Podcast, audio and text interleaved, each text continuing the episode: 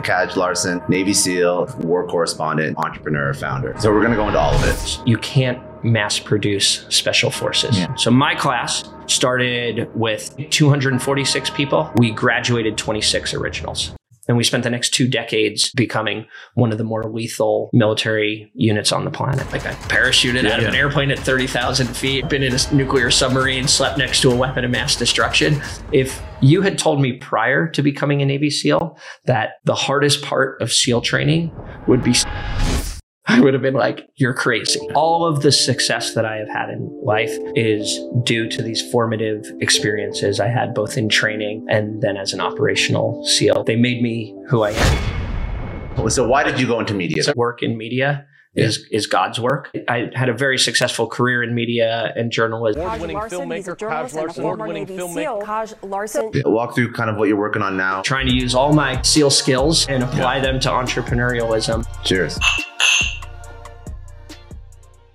Kaj. Kaj. Uh, so I was named after a Danish poet, my mom's oh, wow. favorite poet named Kaj Munk. And he wow. was a uh, resistance fighter who was killed in the Holocaust. Kaj what? Munk.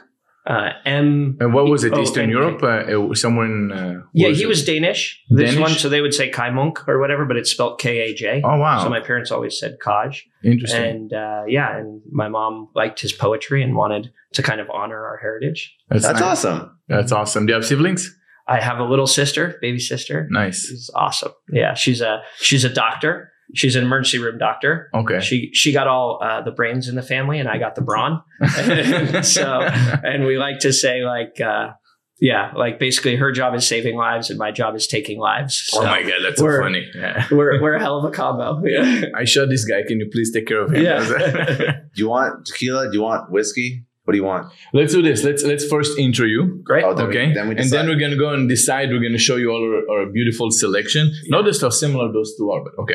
We're going to give you a selection in a second. So, um, Chris, um, what the? I have something in my eye. I'm sorry. I have. I'm trying to. I'm. Tr- I hope it's not going to m- mess up the I, whole listen, thing. I, I, I can go for. A, it looks like Scott, a Chris. It's fine. Don't worry about it. No, I have something in my eye. Go ahead.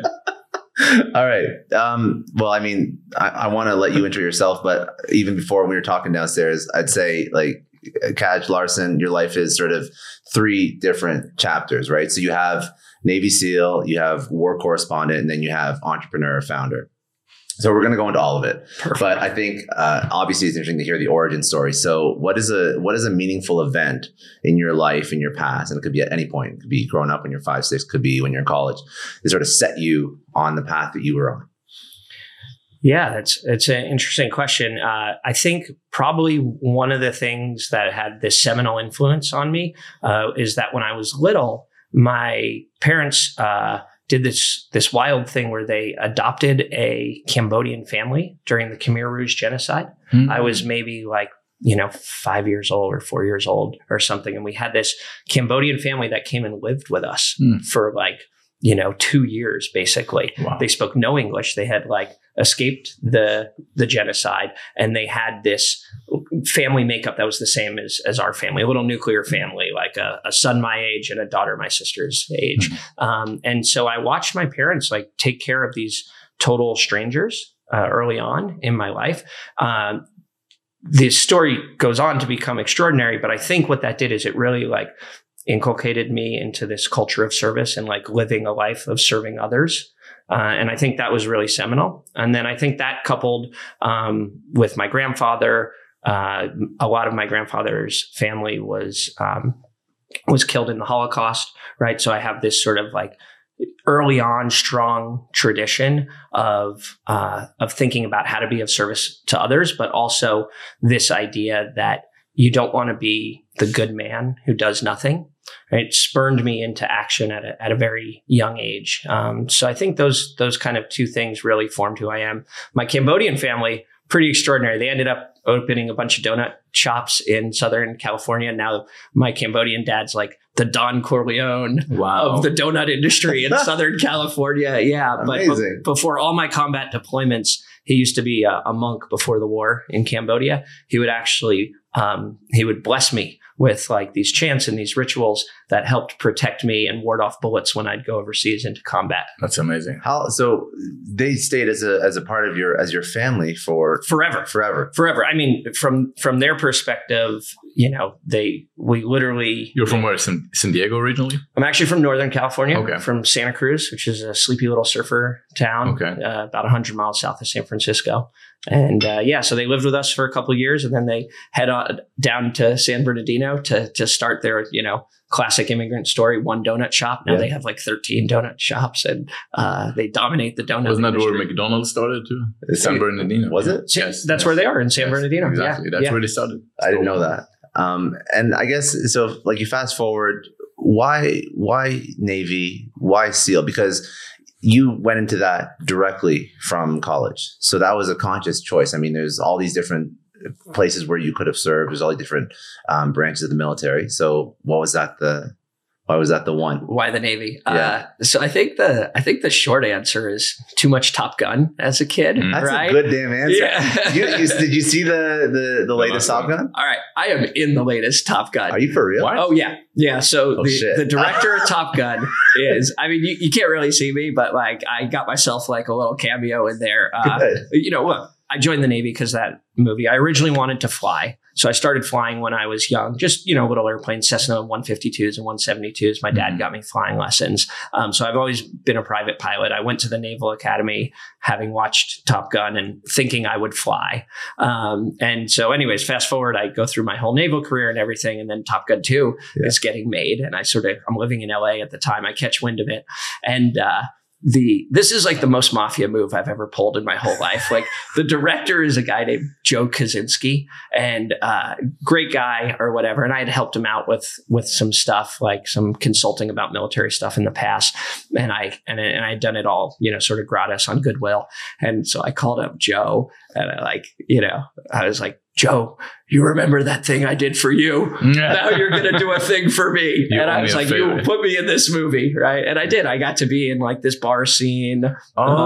Um, yeah. That's and, so, but which one? The first one or the second one? The second one in the Hard Deck. If you're, the bar is called the Hard Deck. They actually yes. built the bar on the beach in San Diego. And if you remember this scene where like, Tom Cruise like strolls through the bar in his whites and there's all these people partying, yeah. you know, drinking in the bar yeah. or whatever. And I'm sort of sitting at the bar in between them. You can't really see it because it's kind of blurry, but like I'm but wearing there. I'm wearing a flight jacket and a flight suit. And the best part was, credit to the producers of the movie, they actually used real Navy people because it was on the base. So they invited the squadrons to oh, come. That's nice. Yeah. And so I knew a lot of those guys because I had served with them and you know, gone to school with them.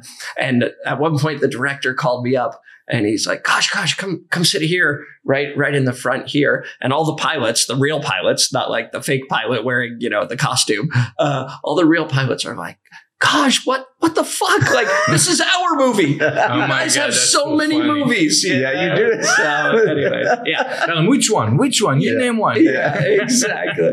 So yeah, uh, I went originally to fly, went to the Naval Academy. When I went, I had never even heard of SEALs. You know, at that time, you know, everybody talked about Chuck Norris and Delta Force. Delta Force was a thing. That's that was right. a He made thing. It popular in the eighties, right? That's and, right. Yes. That's right. And like, uh, but I went and I was, I was playing water polo at the time. I played D one water polo. And, uh, you know, all these guys from my team were talking about this other community of SEALs.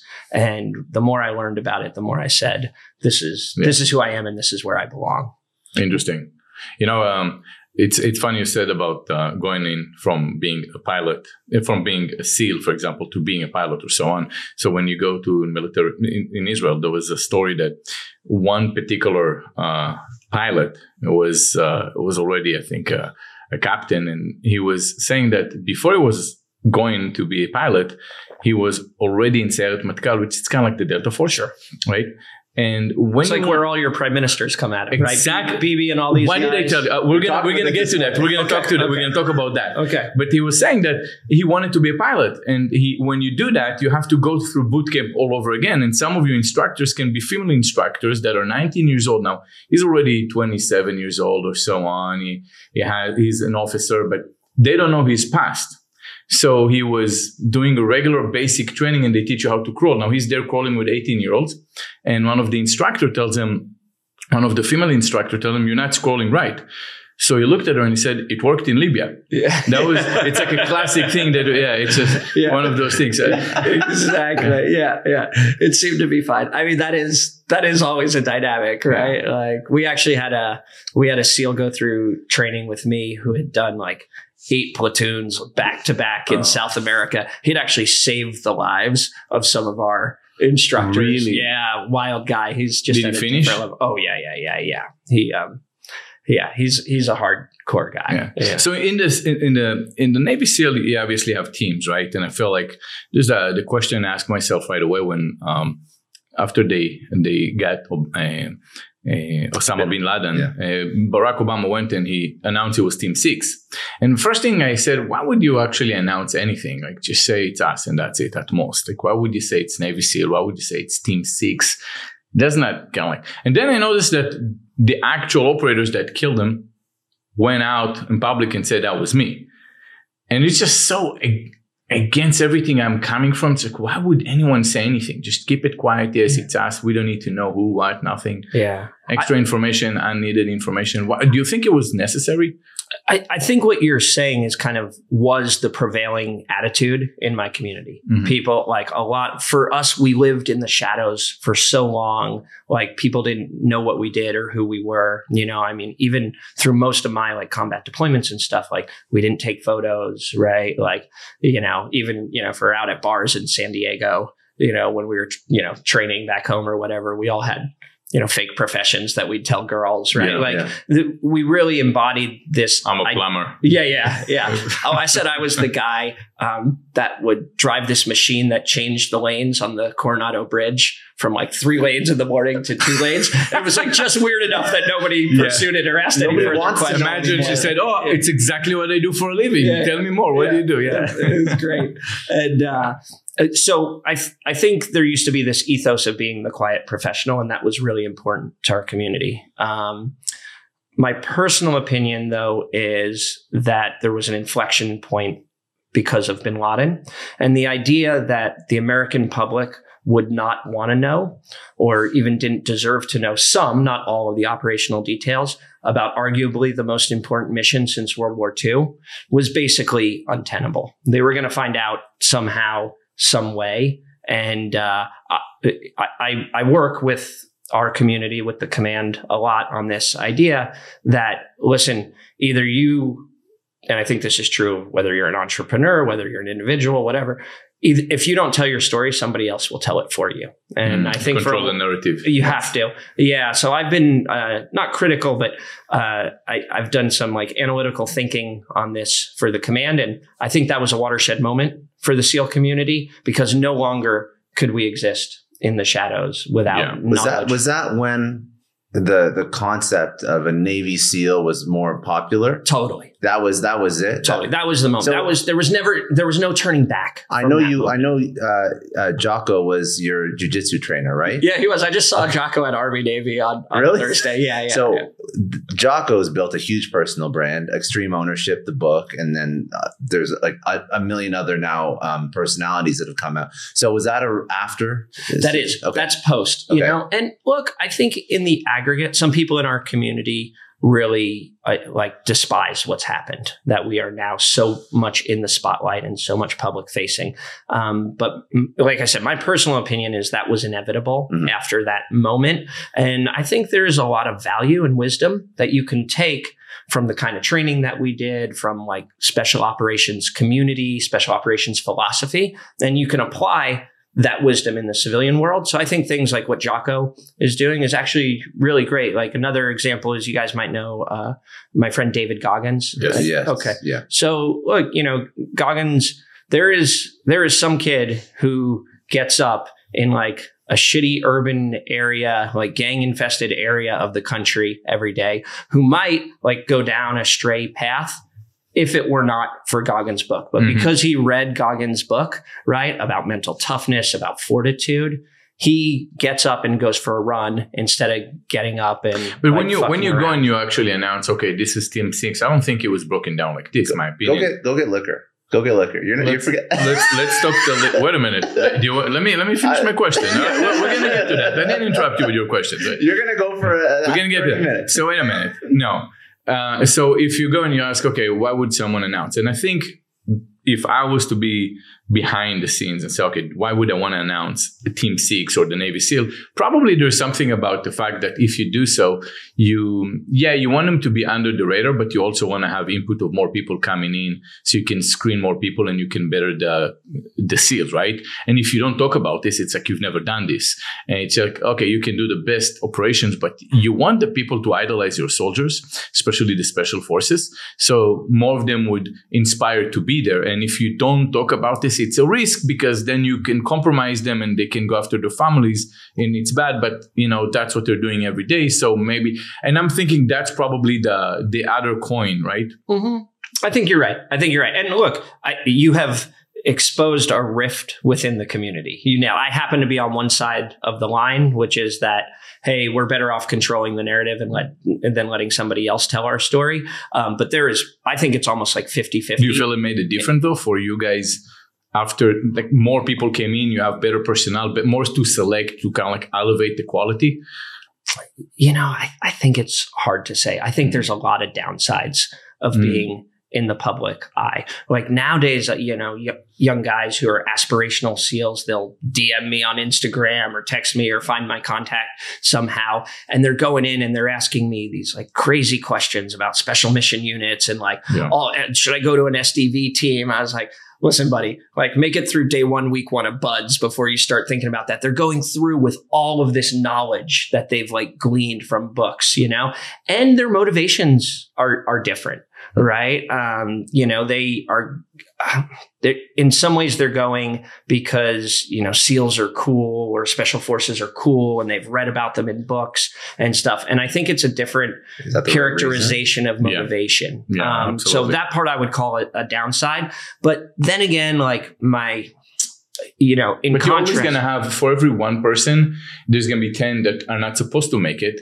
And you you still have to go through a lot of copper for one ounce of gold, right? That's exactly what I would say. I mean, look, the instructors are really good about protecting the integrity of our community. And when you look at the graduation rates and stuff, it's still about a ninety percent failure rate. So mm. despite like all of the changes mm. or whatever, no matter how big they open the funnel up at top, you still get the same number of hard dudes through the through at the bottom, and that seems to be pretty consistent, you know, over time. That's awesome. By the way, I'm gonna give you some alcohol because Scott is a Canadian and he likes liquor. No, no, no. We're just, we're just thirty have, minutes. This in. This is thirty minutes in. You're right. Okay, so we have options. Starving. Yeah. We, we have.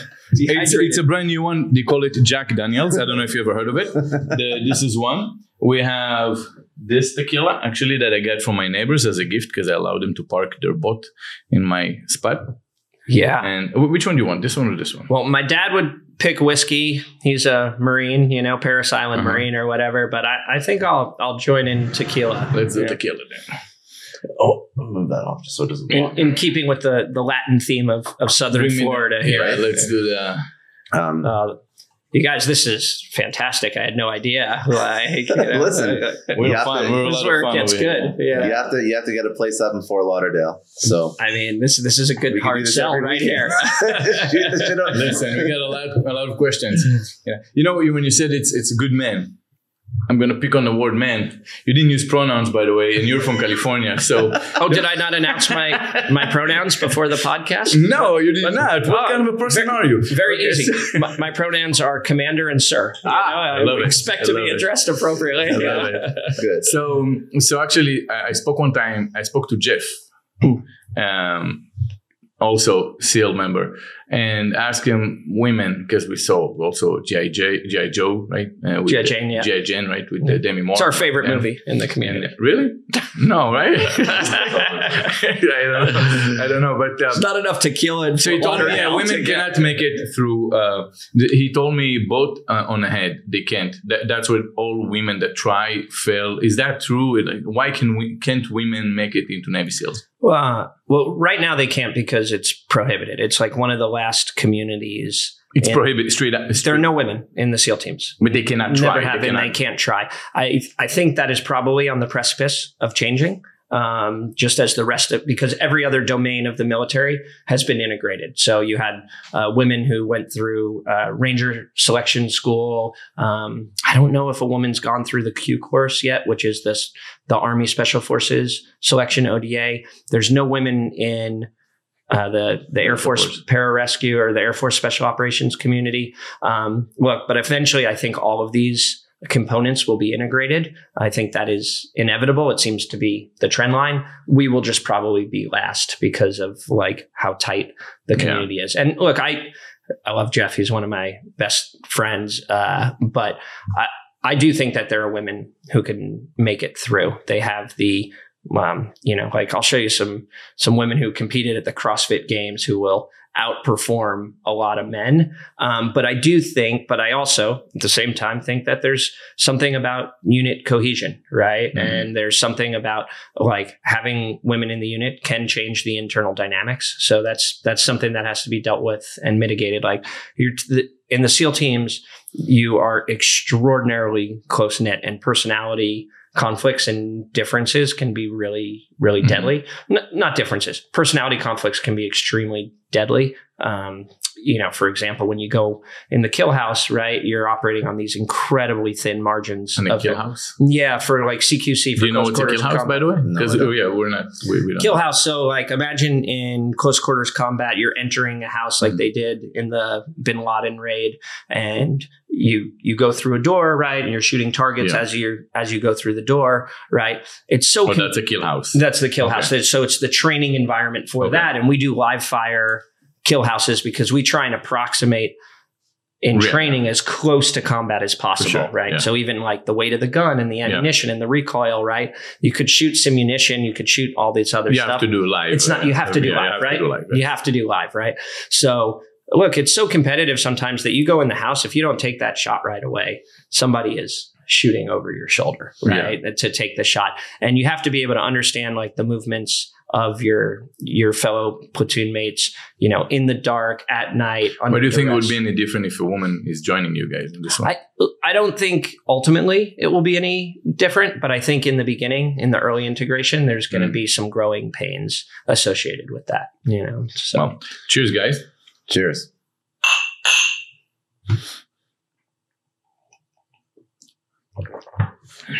Oh, wait, I missed it. That was the water. We got to redo it. I'm sorry. I grabbed the wrong. Oh. All, these, all this crystal looks the same. Oh my to me. god! All right, yeah, all right. right. Oh, wow. Did you finish? Yeah, I mean, I took a shot. That's that's. Oh, I wasn't doing a shot. I was just taking a sip. Okay, I'll do a sip now. Then. All right, that's I'll so funny. Because usually, last time I was trying to prank them. I was yeah. not prank them. I was trying to actually because I didn't want to drink. I was putting water. Yeah, like I was uh, like this, but they, they got me. So you know, we all call right. this karma. Then. Cheers, cheers, karma. Cheers, cheers. mm.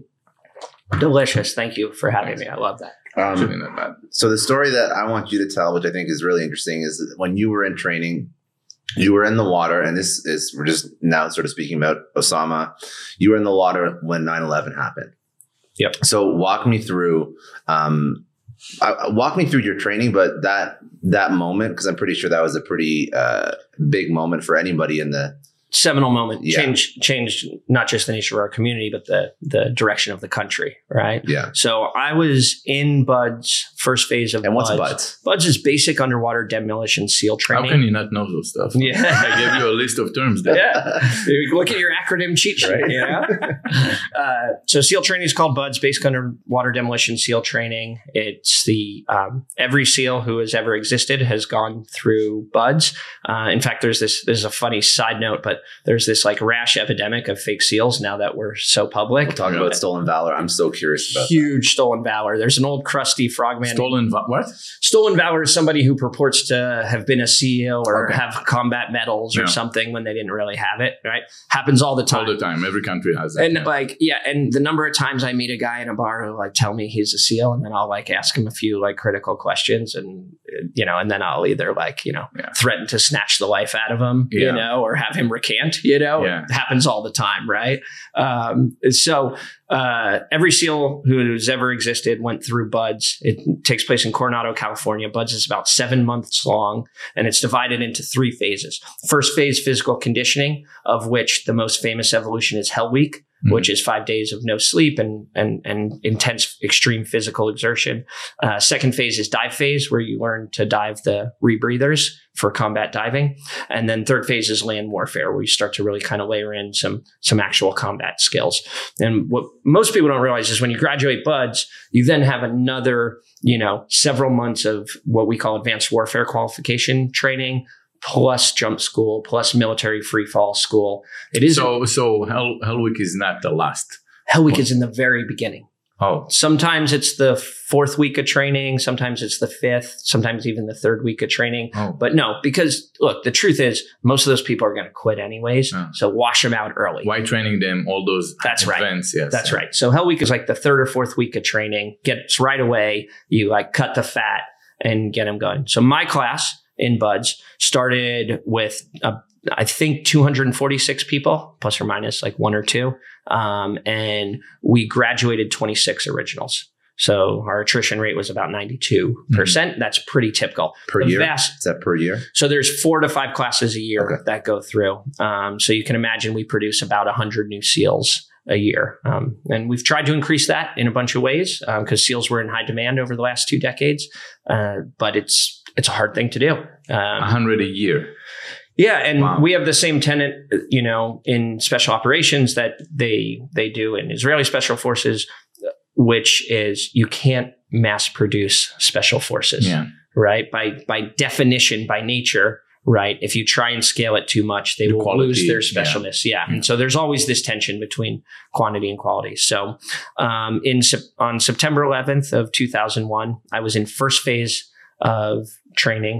We every once a week you do these timed evolutions. Well, you do a timed evolution every day, but once a week, one of the timed evolutions is a two mile ocean swim. You have to make a certain cutoff time uh, in order to progress. Uh, my swim buddy and I had just come in. We were changing out, getting ready to run over to the chow hall um, after finishing the two mile ocean swim, and we started to hear like people chattering, like, "Oh, an airplane hit the World Trade Center, the Twin Towers and stuff." And we kind of didn't really think anything of it. Uh, we kind of thought it was like maybe like a ruse because the instructors are always playing these fuck fuck games with you. And we're like, ah, whatever. And so then we run over as a class. You run over a mile to the to the chow hall to get breakfast. The swim starts at like five a.m. and you're out by seven a.m. and then you're headed over to breakfast. And so you're running, you're marching as a class, running over to the chow hall. And then we got to the chow hall and we saw... That's after Hell Week? This is pre-Hell Week hmm. for us. We're still pre-Hell Week. So we still have a big raging horde of a class. And we looked in on the T Vs and we could see the planes yeah. going into the tower because, you know, seven a.m. West Coast time, ten a.m. Yeah. and it already happened on the East Coast. And we're like, well, these instructors are knuckle draggers. They're not sophisticated yeah. enough to put this ruse up. This must be real. And to their credit, the instructors pulled us over post-class and they said, like, two planes just hit the World Trade Center.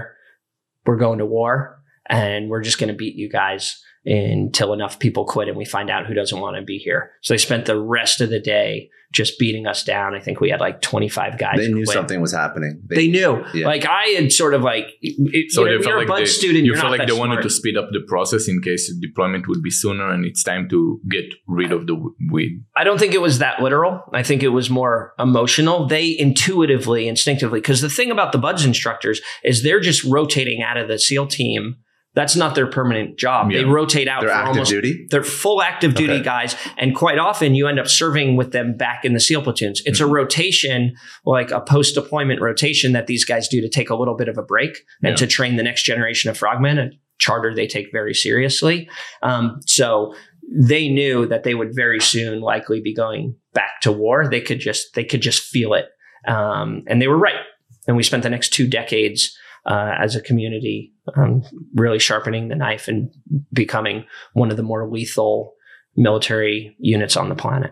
And and can you talk about like the, the missions that you took on when you sure. were active duty? Sure, sure, sure. So, so you go through. So just to, so so you, you fast forward the timeline a little bit. So you, I wouldn't even ask that question, well, actually, but you were so comfortable asking and you're so uncomfortable answering. I was thinking it's kind of like a taboo, but I'm glad.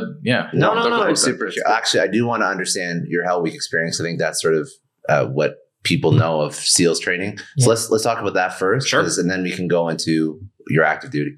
Yeah. So how was that? What? Okay. So what? Let's let's describe it. What is it?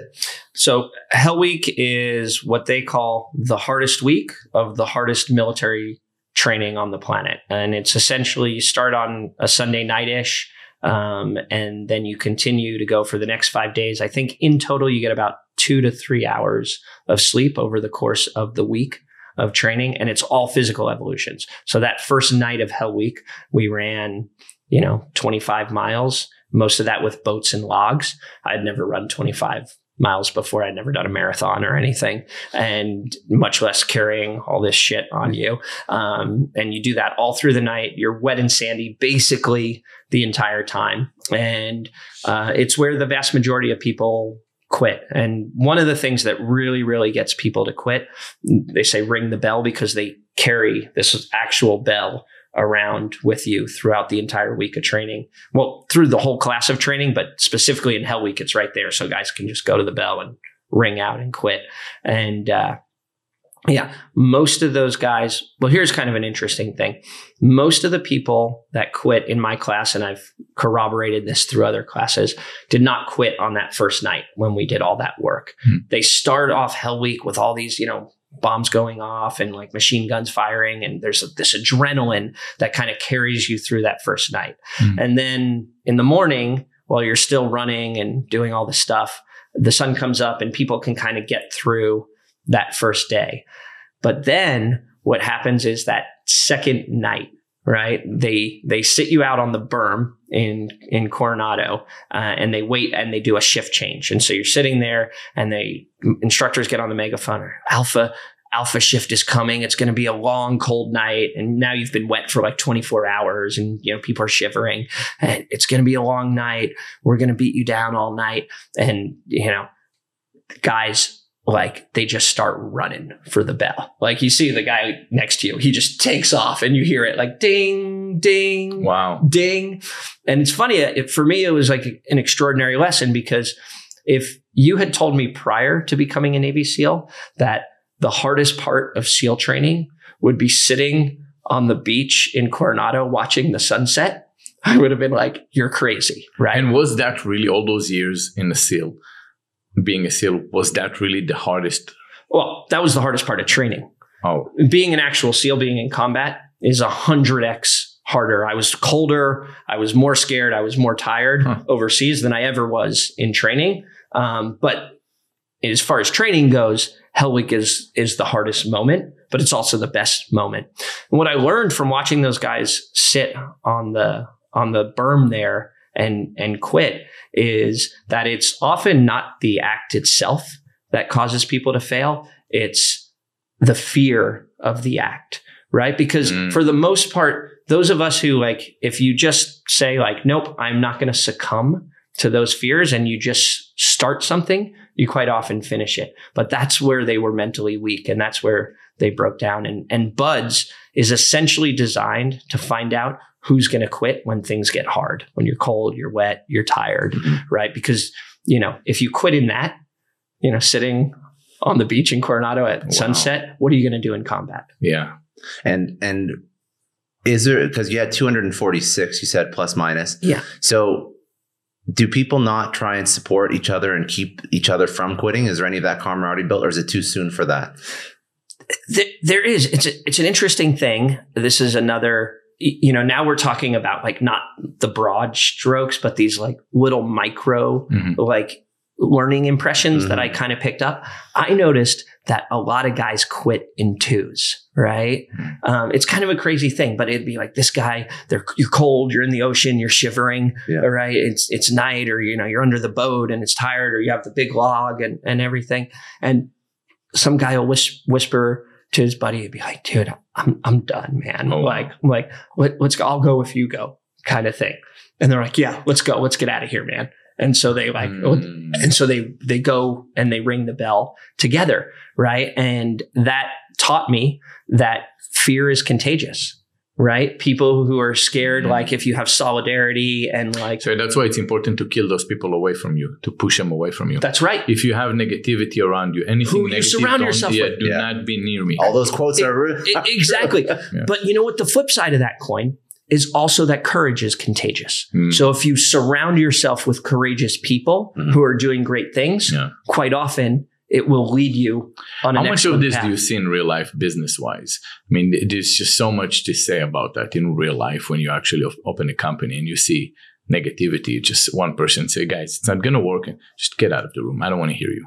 Just yeah. don't don't be contagious. one hundred percent. Yeah. All of the success that I have had in life is due to these formative experiences I had both in training and then as an operational SEAL. Like, they made me who I am. I can't extrapolate out now, like how I think about running a company from those experiences that I had. I'm I'm just like Popeye. I, I am what I am, you know? Yeah.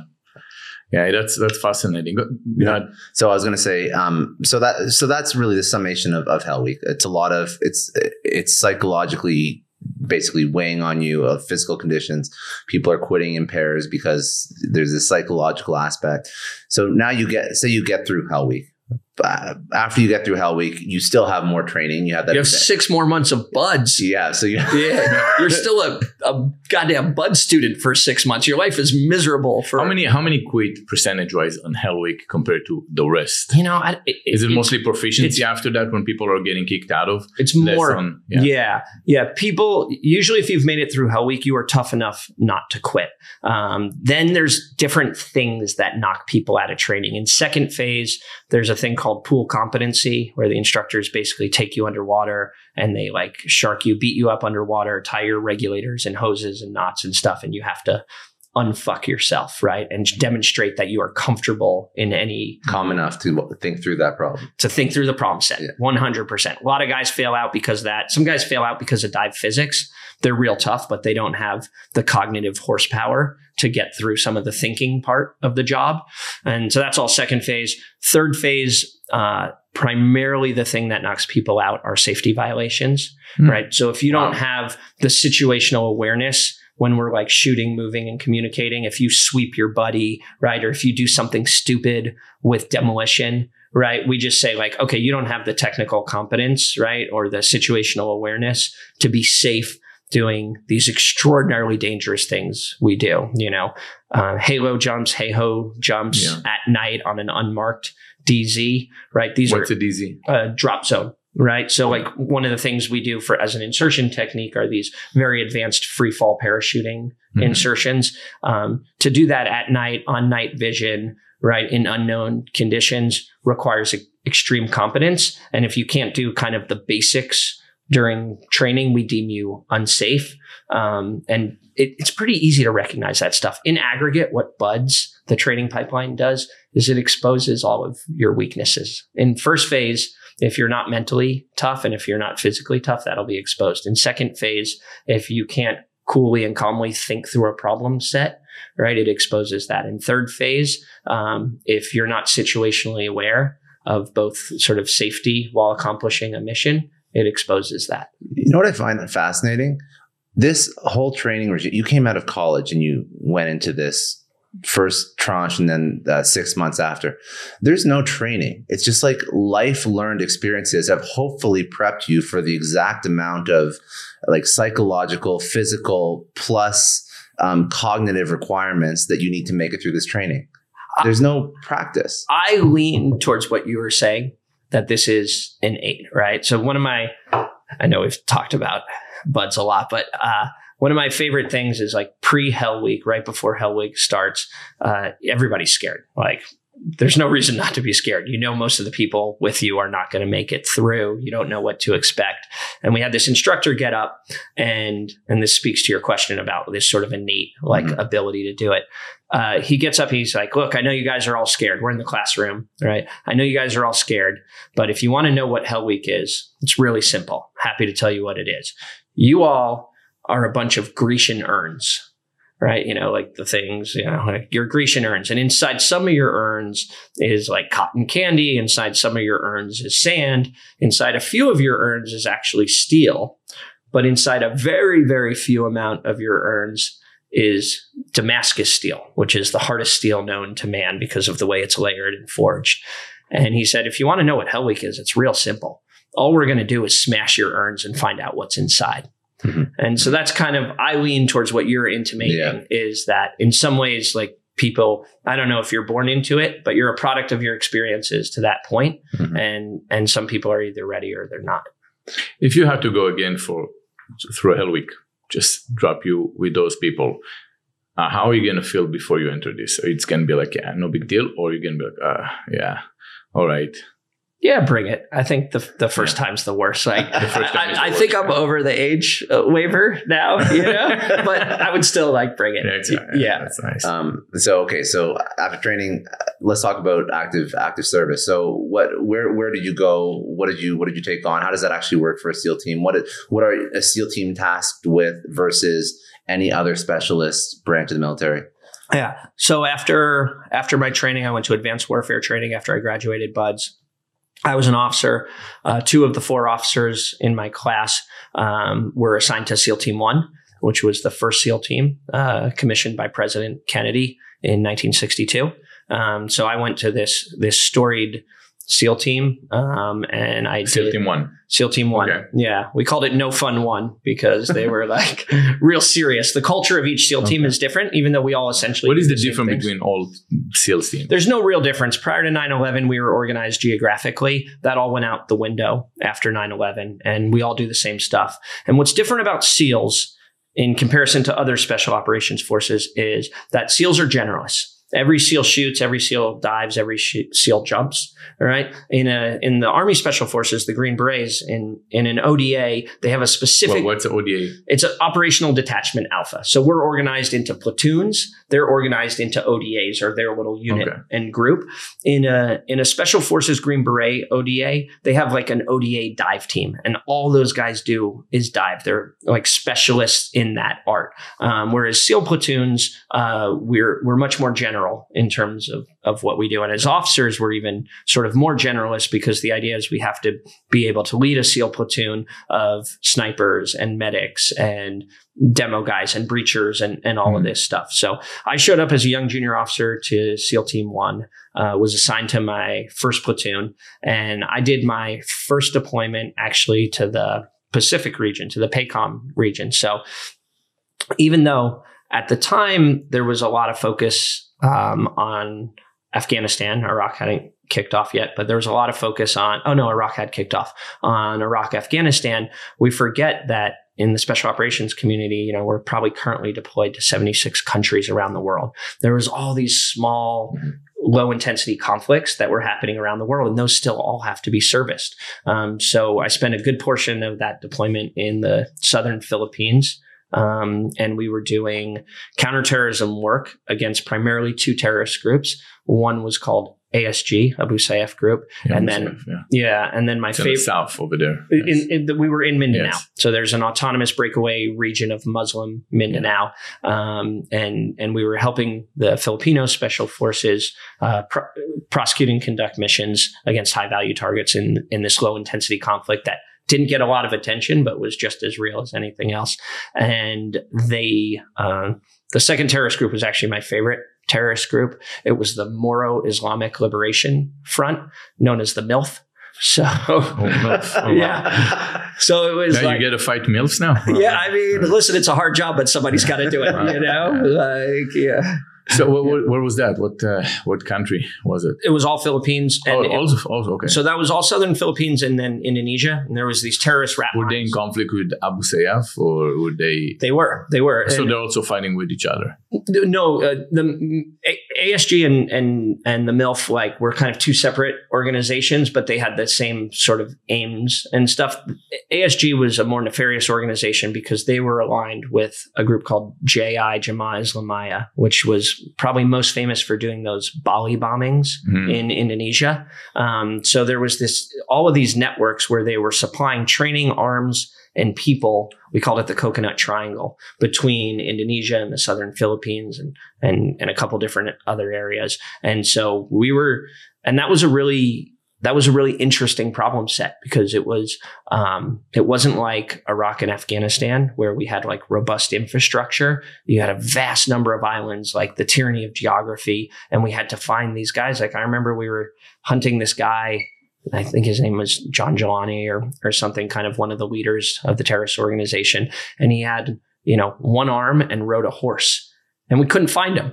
And we're, and, you know, we'd like constantly beat up the intel weenies. Like, yeah, you guys can't find this dude with one arm and a horse so we can go get him. Like, come on. Yeah. And how does the, how does the U S decide? Because there's all these micro conflicts around the world that are not the headline conflicts. So yeah. a SEAL team is a, is a valuable resource. So how does the U S government decide where to place you? How how did we decide that in the Philippines that was worthy of a SEAL resource versus anywhere else? Well, certainly then, and probably definitely still true today, like the decision making is above my pay grade, right? But it's, it, I mean, look, it's it's geopolitical, but it's also internal. So there's a competition for resources. Just if you think of D O D or Special Operations Command as a giant corporation for a second, there's always going to be internal competition for resources. And there's going to be, you know, an admiral who's head of the PACOM theater who, you know, thinks that this is important to prosecute. What I would say, so there's like the internal piece, but then there's the sort of external geopolitical piece. And what I would say is that at that time, the U S government had created policy and had you know, believed in a policy that said Muslim extremism around the world needs to be tamped down, right? And we will assist countries in their fight against Islamic extremism. Now, we didn't use that word, and even that term became like politically charged, right? But that was the basic idea, right? Is we saw Islamic extremism festering mm-hmm. around the world, mm-hmm. and it was pretty easy for ambassadors of countries and like the powers that be yeah. to decide that we would go take on those kind of conflicts. No, that makes sense. And then throughout the rest of my career, I would end up I would end up following that narrative and path, right? So deployed to the Middle East, obviously, to do a bunch of stuff yeah. there. And then I I finished my career. I stood up the Uh, the SEAL component, the Naval Special Warfare component of Special Operations Command Africa. So in some ways, my career came full circle because what I had been doing in the beginning of my career, I ended up doing the same thing on the African continent, um, largely uh, working against like extreme Islamic militant organizations. Abu Haram and all those. For sure. I spent a lot of time yeah. in northern Nigeria um, looking for some Boko Haram guys. Yeah. Um, so... I'm curious because you post post uh, active duty, then you went into media. But I was watching a few other podcasts you were on. So the New York Times wrote a hit piece on on SEALs. Oh yeah. So was that the impetus for you wanting to work in media, or what was what? Can you walk through what yeah. that was about? That's the yeah. Oh yeah, bring it. Yeah, sure. Yeah. In for a penny, in for a pound. Yeah. You know? Yeah. yeah awesome. I, I knew it was dangerous to come yeah. up here. Yeah. This, this this heavy Israeli pour that we have. No, no, that was that was a gift. That was a gift. Yeah, there's more tequila than water for sure. So if you want, make sure you drink the right one. It's just the more full glass. Yeah, at some point it's all it's all going down. Mm-hmm. Um, so uh, yeah, we were talking about my transition to media. So yeah. basically, what happened is when I got off. It wasn't related to that article, okay. um, although funny enough, there was another, not another, another. The tequila started to hit. There was another article. I blame both of you. There was another. There were some secrets. That's it, Mike. T S S C I clearance. Yeah, going away.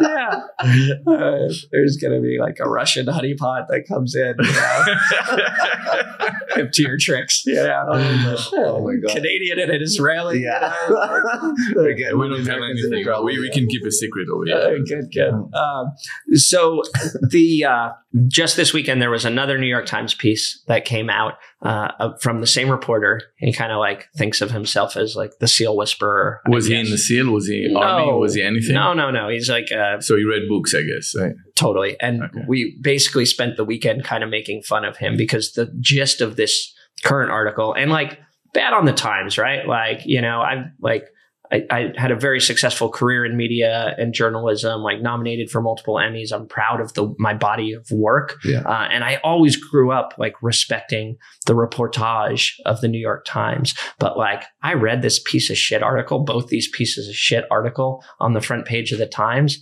And I was like, I'm like, come on, you guys, you've lost your way. The, the gist of this article that uh, this guy, Dave Phillips, wrote is that, oh, these poor Navy souls who join up the the SEAL teams to do this incredible job and be commandos and all this stuff. And now the, and then they don't make it through training. And now their talent is being wasted, you know, chipping paint on a, on a ship. Right. And basically like sympathetic to the B U D S quitters was yeah. the gist of this article. And like, I, I basically said like, listen, man, you don't fundamentally understand the job, one, our community, or two, the job that we are tasked with doing.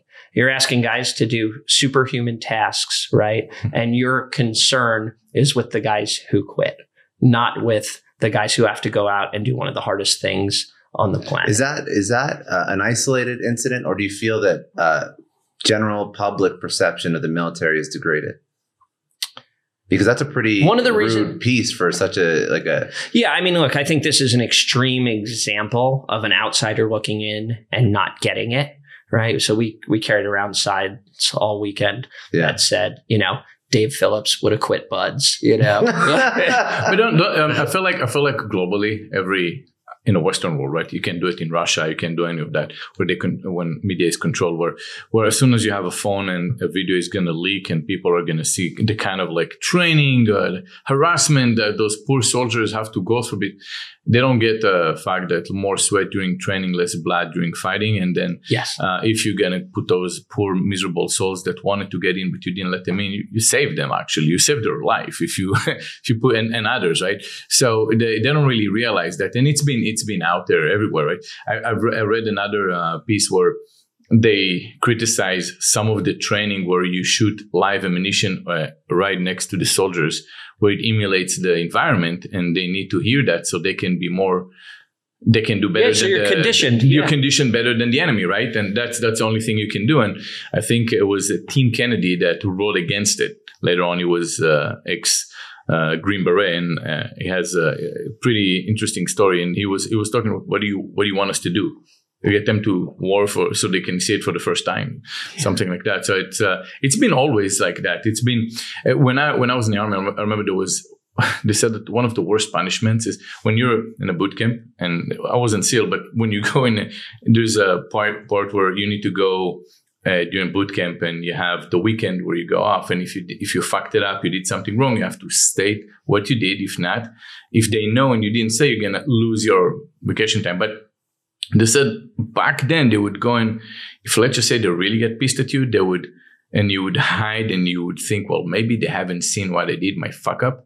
They would mention that during the fuck up lineup, and they would let you get on a bus.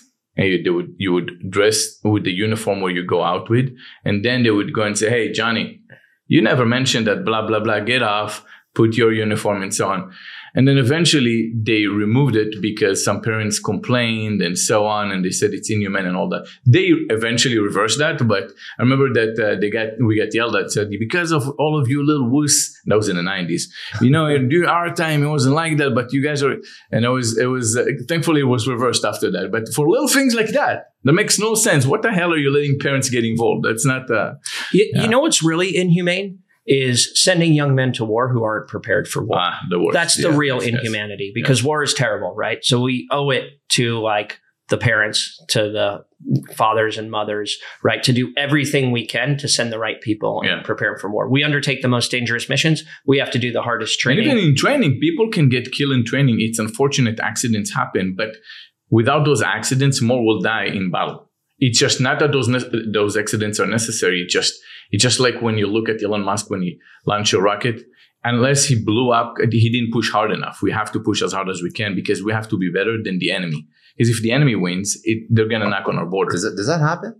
Yes. Are people dying in Of training? Course, it does. Because yeah. once you yeah. use live ammunition, eventually something is gonna happen through millions of rounds I understand. and and and thousands and thousands, millions of soldiers getting trained. Accidents happen.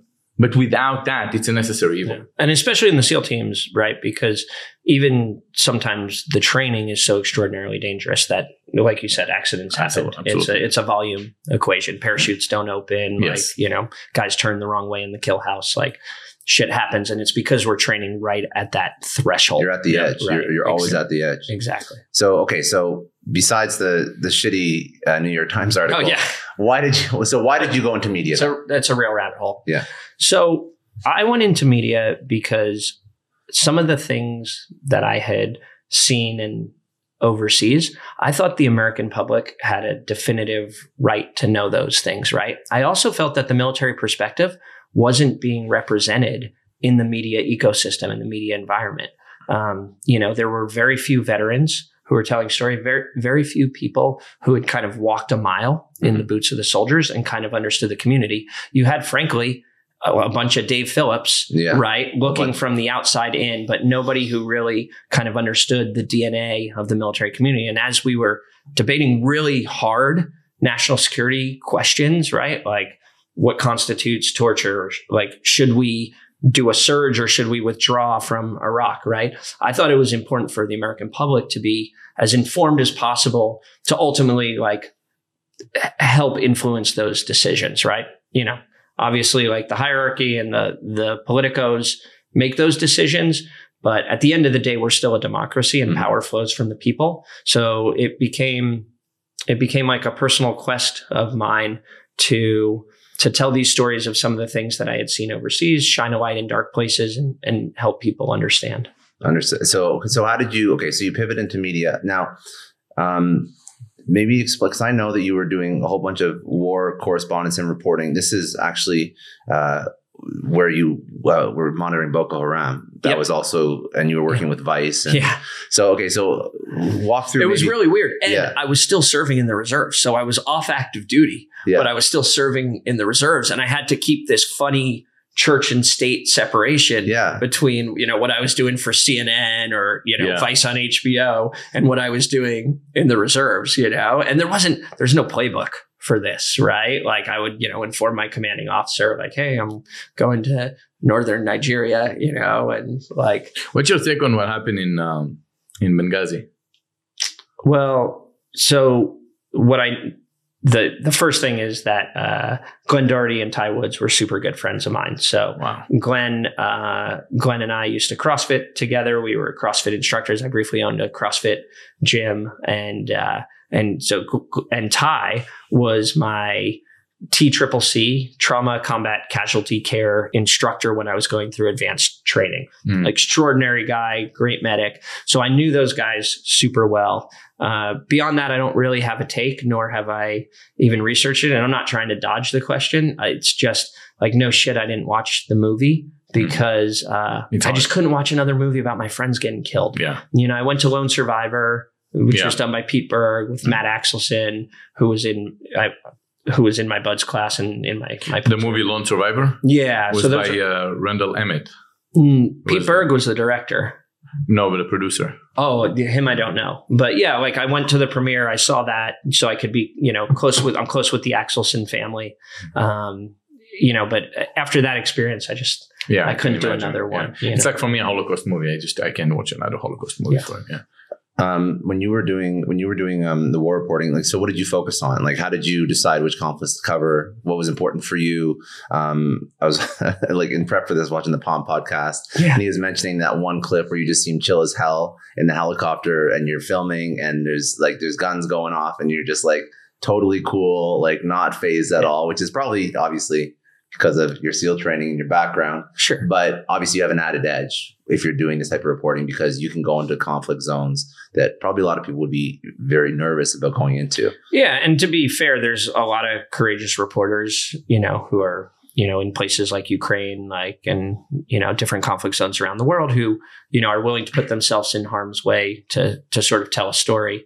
And, but yeah, by virtue of the nature of my experience, I felt more comfortable than the average bear being in these situations. The funny pre-story that I don't think I told Tony to that is that I had brought this cameraman over there and it was his first war. Yeah. And we were sleeping in these seventh Division Army tents, like basically these tents on the front line in the, in the conflict with, with Boko Haram. And, uh, we're in Maiduguri, which is in northern Nigeria.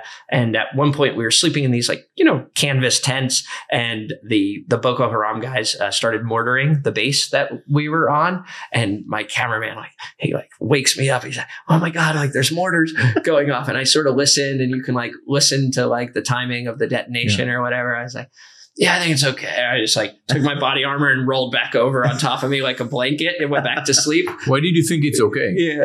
I, I could just tell, like, by the proximity that, like, yeah. we weren't, that it, it wasn't accurate They're fire. Off. It was indiscriminate yeah. fire or whatever. um, and, uh, and he left the very next day. Probably not this crazy guy. This guy doesn't even care. Yeah, goes to yeah, sleep. Yeah. yeah, look, and I, I don't fault anybody. Like yeah. it's not, it's you know, obviously from my time in the teams, like I have a different risk tolerance. You know, yeah. I think I have a different situational awareness, but I also have a different risk tolerance for this stuff. Yeah, I can ask. I mean, it's probably a question you've been asked a million times, but I gotta ask: can you lie? Can you cheat a lie detector? Gotta ask. I and how do you do it? Did they train you to do those? Th- I mean, I've seen this in movies. Yeah. So I wonder, do they tell you to squeeze or what? What, what is it? Yeah, how do you- I've heard all kinds of weird stuff like the thumbtack. Like yeah. I've heard, you know, the thumbtack in the boot. Like, yeah, yeah, yeah. The like the G-force, like the sphincter. Yeah. You know, like tighten up. I've heard all that stuff. Uh, the best advice that.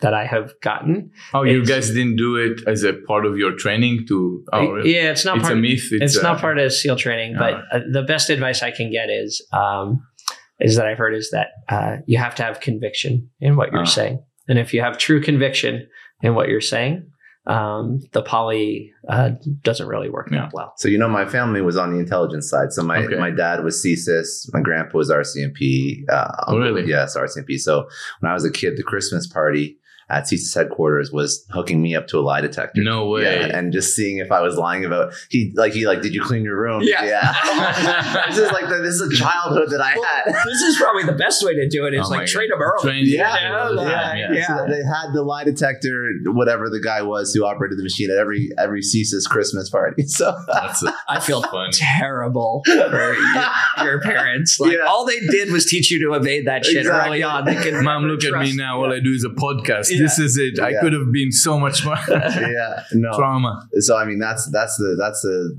that's what my that's what my dad did. That's his entire insane. career. He was all he was all counter counter uh, terrorism and whatnot.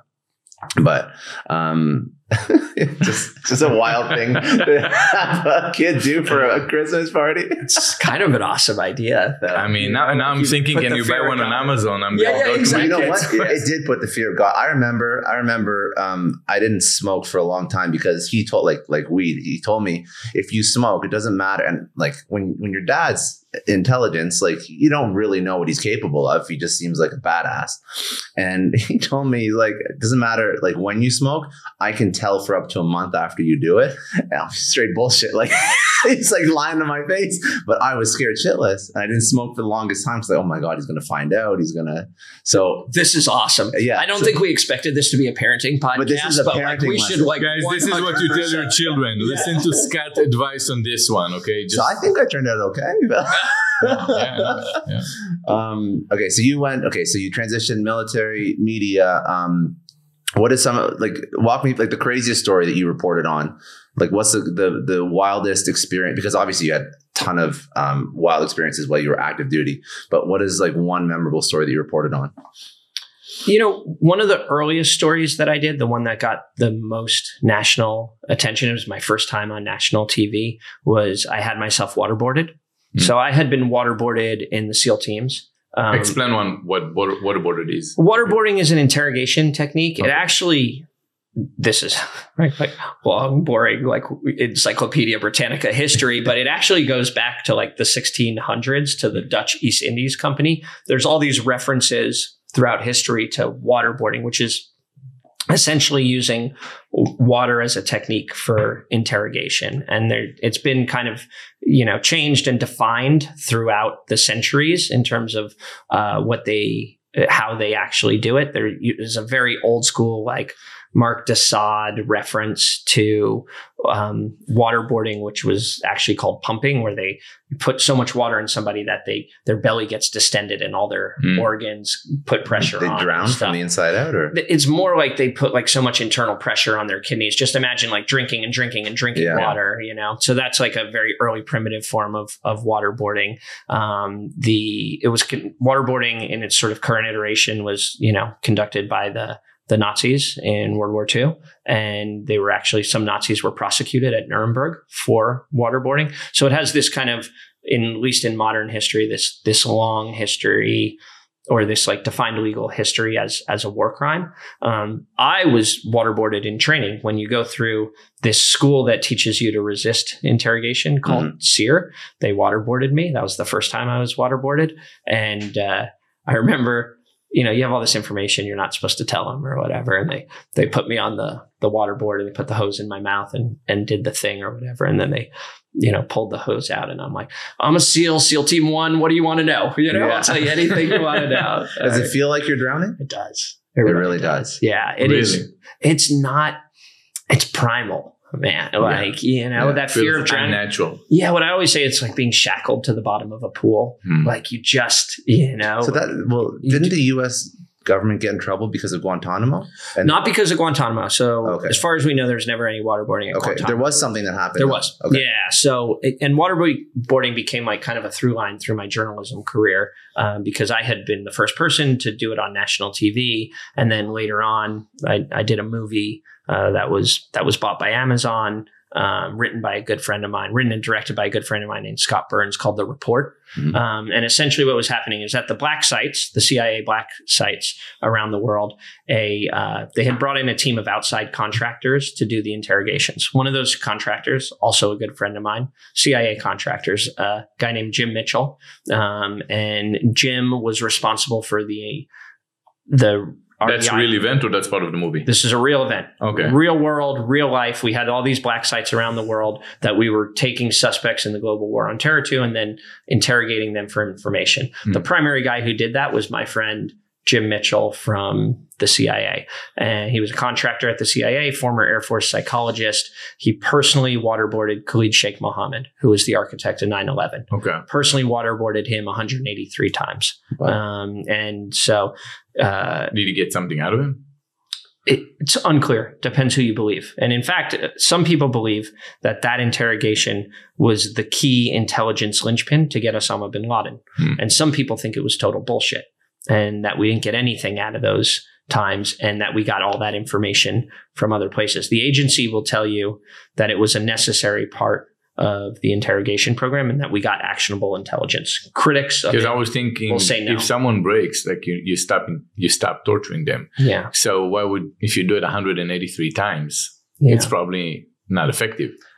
That's the critique of it. Yeah. And, the, yeah. and I don't like... You know, after having covered waterboarding, been waterboarded multiple times, uh, like I still just don't know, right? I, I think there are some ways in which it can be effective. Um, but uh, my understanding, and you know, correct me if I'm wrong, is that, you know, is that Israel has closed the door on a lot of those kind of hard interrogations um, because it's not about who they are. It's not about the information that you can get. The ticking time bomb theory is kind of a bullshit theory. Mm-hmm. It's very rarely that all of the circumstances align where this person has the piece of intel that you need to yeah. do the other thing. And it opens up this problem of moral corruption, mm-hmm. right? Um, so look, this is a complicated subject about, you know, what techniques are appropriate in the global war on terror. And the reason that I The reason that I it, like did this as an event was for exactly this reason, right? We were having this weird debate in the annals of national security about like, should we waterboard? Should we not waterboard? Right? But nobody knew what the fuck it was. So I said, okay, I'll have myself waterboarded. I'll put it on national T V and like, let's air this debate out for the public. So those kind of pieces, right? And that was, you know, nominated for, you know, awards like Emmys and all this, all this stuff. Um, And then later on, I did an interview with with my buddy, Jim Mitchell, who had actually conducted this waterboarding at uh, at these black sites around the world. And I revealed him to the world. He wanted he wanted to tell his story. So I actually interviewed him here in Florida, where he has a vacation home. And we were on his canoe um, with the camera woman. Yeah. Uh, on the front, filming Jim while we were sort of paddling around this lake surrounded by thousands of alligators, because I thought it was a good metaphor for how he saw the world. Yeah. Um, and I let Jim tell his side of the story. But look, I'm proud of that one because there's like nothing clean about it. Right. But nobody else could do it. The reason that I could do it was because I knew waterboarding. I knew what was going on. I knew what was happening. And I could bring this this debate to the public and I could add some value to it. So that was the first very big thing I did. And then throughout my career, um, I continued to do stuff around this this subject. And for me, like, this is the real value of journalism, mm-hmm. right, is to ask like really hard questions uh, about about complicated and thorny ethical issues. Mm-hmm. You know, so that's, I think that's what I'm like kind and, of. And what is it like, let's fast forward to twenty twenty-two. What's this consensus on waterboarding now? So waterboarding has now been under the Obama administration. Um, and remember, there was this huge debate. John, nobody remembers, but there was this huge debate. John McCain mm-hmm. took like a stance against waterboarding because he had been tortured at the Hanoi Hilton when he was a prisoner of war in Vietnam. The, the current consensus, uh, well, pretty much the international consensus prior to the U S using it is that it was a war crime. And there was a historical and legal precedent for it being considered a war crime. Uh, the U S under the global war on terror kind of used uh, like an interesting legal interpretation that said that it wasn't, and that it was a legitimate interrogation technique. Lots of people agreed with that. Lots of people disagreed with that. The current status is that waterboarding is now currently illegal. It's been enshrined into U S code, um, congressional action that happened after this very long Senate congressional inquiry and called the torture report, which is essentially about what the movie's about. Current state, you know, snapshot in time is that waterboarding is illegal.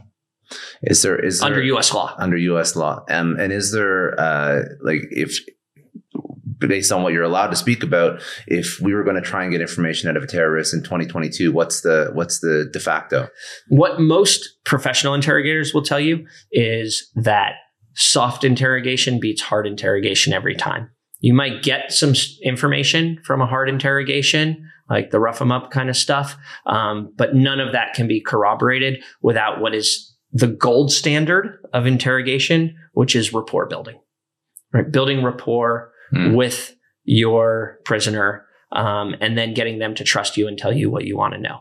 That's what most professional interrogators will say is is the only th- the only kind of intelligence that you can really be sure of. Because if not, then it's under duress. Mm-hmm. The thing is, when I when I consider that, I mean, you take one hundred people that you interrogate, only a few of them are going to be true professionals that hold real secrets. And then when you say, well, overall, you know, you build rapport, which makes sense because they talk, most people will talk, most people eventually would cross-reference and, you know, okay, that's a lie, that's not. But that's the majority. The one that really hold the information are most likely a bit trained, and they might be better than that. So just because it works for, I mean, you, you want the, the ones that are two percent, right? Yeah. So that's probably where they're going to still ask, like, what else can we do other than just building reports? Yeah. And that's, and like, this is where the debate begins, right? Yeah. And Khalid Sheikh Mohammed, right? All of those waterboarding things, you know, they are not sure if they ever actually got real actionable intelligence mm-hmm. off of him. He's sitting at Guantanamo right now, by the way. Interesting. Yeah. Yeah. My other buddy from the agency, John Kiriakou, like ran the op to get, uh, to get him in Pakistan. So wow. yeah, he's he's sitting in an orange jumpsuit. We should do a round table. Paintings. Yeah. With a couple of your C I A buddy. It'd be yeah. a lot of fun. That'd yeah, yeah, yeah, yeah. We'll have a who's who in the yeah. zoo of Spookville. Yeah. yeah. yeah. We'll need more of this. Yeah. For those guys, you definitely will. yeah. No problem. We got a lot. Yeah. So um so do you want to do you want to w- walk through kind of what you're working on now? I think that yeah. that sort of summarizes like like that media that media portion of your life. Is there anything else you wanted to, to sort of touch on with that?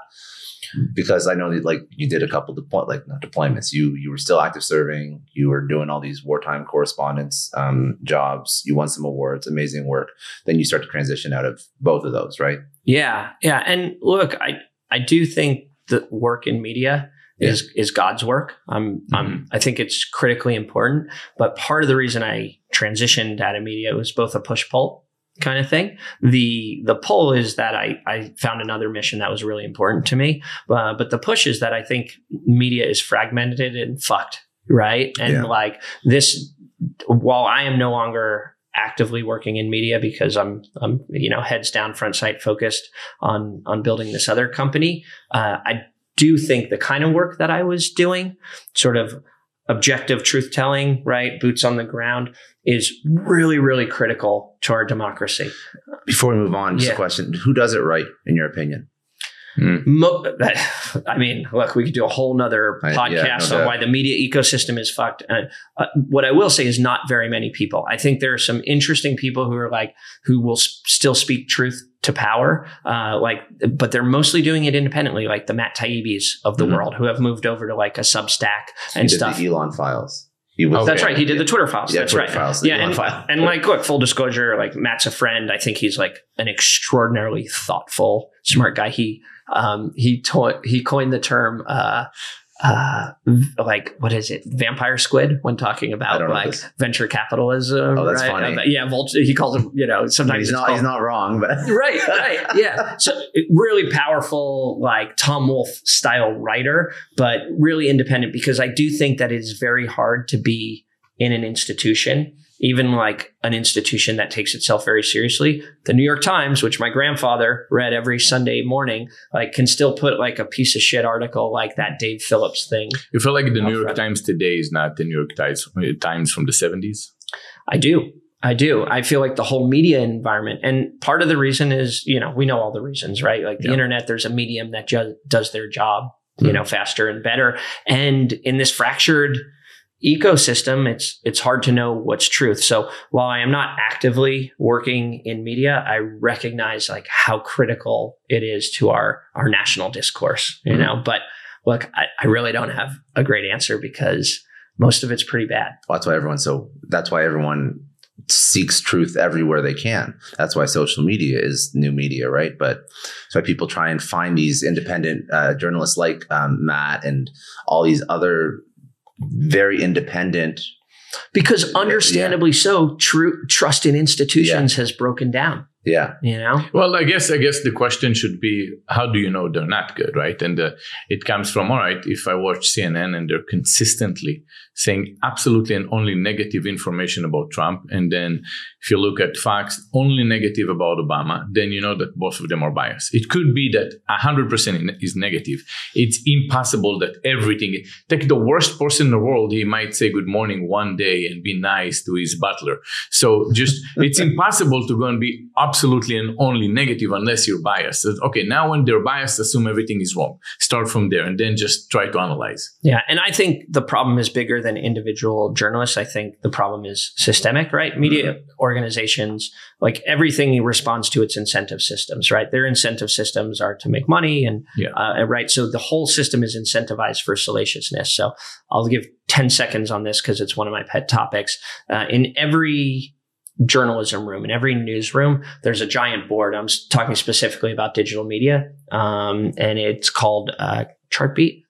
No, I'm too tequila drunk. I think it's called Chartbeat. But anyways, there's this big T V right yeah. up there, and they all use this same software, and it racks and cracks and leaderboard ranks every article in that has been put out that day. And you see number of views. They have all this good data and metrics on it, right? And journalists are frankly compensated often by how well their articles perform. And we all know human nature that like you put Trump or you put COVID or you put sex in the title yeah, of an up. article. So you have a leaderboard. You have a, you have a, you have a, a, a clickbait, leaderboard. a clickbait leaderboard. one hundred percent. So what I would say is that the institution of media in the current digital space is incentivized for salaciousness, not for truth.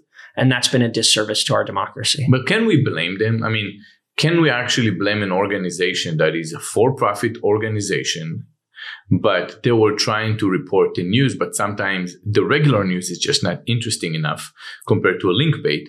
And in order for them to stay in business and turn the lights on, they must compete with any phony news article like Business Insider or whatever else comes up, and they have to just yeah. jump into that. You're, you're one hundred percent right, and which is why I'm not blaming the individual institutions. They yeah. respond to their incentives. What I'm I'm blaming is like the current incentive structure that we have created in digital media. If you think about how the nightly news hour, which used to be the gold standard of news, yeah. how the nightly news, sixty minutes, how those things started, they started because the F C C, the government, gave all of this valuable bandwidth to the big three, A B C, N B C, C B S, right? He yeah. said, we're going to give you this F C C airwaves, right? And you're going to like make all this programming that makes all this money because we're giving you this valuable real estate, right? But like there's a there's a clause, there's a catch. And the catch is that for one hour a day, you have to do programming that informs the American public. Mm. And that was the genesis of the nightly news hour. That's how it started. It was never, it was always meant to be a loss leader. It was never meant to keep the lights on or make the money, right? But the government said like, this is the price you pay to make all of that money the other twenty-three hours hmm. a day, right? I didn't know that. Yeah. It's interesting. Yeah. So you transitioned out of the military and you succeeded and you are succeeding. How did you do that when so many people transition out and So the best way, th- this this is an issue, and it led me to my my current uh, endeavor. Um, but for me, what was so good about transitioning out of the military is that I went to graduate school, and that provided a soft landing that a lot of people What did you study? At Harvard. And no, what did you study? I studied public policy and I R and okay. international relations. So, and it was so good for me because one of the things that happens to folks when they're transitioning out of the military is, you know, in the military, you're kind of isolated. You don't know a ton of people or other, who are not in the military, yeah. right? So you miss all of these social networks that have developed from guys who say like went to college and then, you know, interned at Goldman and, and yeah. did all of these other pathways and stuff. So I was lucky that I was able to, you know, to go to this like prestigious university and meet all of these people who were very different than the people I had been interacting with, you know, in, in during my time in the service. I think about it. You went to the best unit in the world. Then you went to the best school in the world. It's like a Superman. You see, when people try to inspire, like, well, I mean, that's kind of hard. Like, you know, you know but it's all been downhill since there. You know? It reminds me that there was this meme. I don't even know if it's true. There's this guy who was like a, a Navy SEAL, then an astronaut, and then a doctor, an M D or something. Oh, Johnny Kim. Yeah. Do you know that? Yeah. You know what they call him? You know what they call Yeah, he is a real person. They call him the most eligible Asian bachelor in America. That's so funny. Right? Like there are Asian moms over there who are like, specifically grooming, yeah. you know, Missus Kim. That's you know, so funny. Like, yeah. So you're almost there. Yeah. You know? I mean, you've got to be an astronaut and yeah. you're good. You're yeah. good. Yeah. I mean, like you can substitute M D for highly successful entrepreneur, and then you have to do a third thing.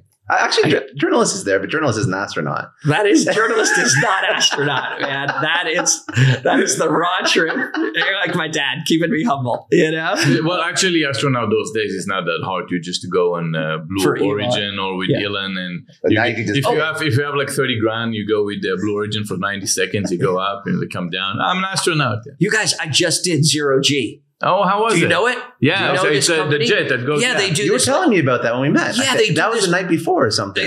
The day before. Yeah, yeah. yeah we saw each other uh, at at the pool. Yeah, yeah. I, I had gone. So a good friend of mine. I don't even know if he wants to be mentioned. We'll just call him D M. Good friend of mine.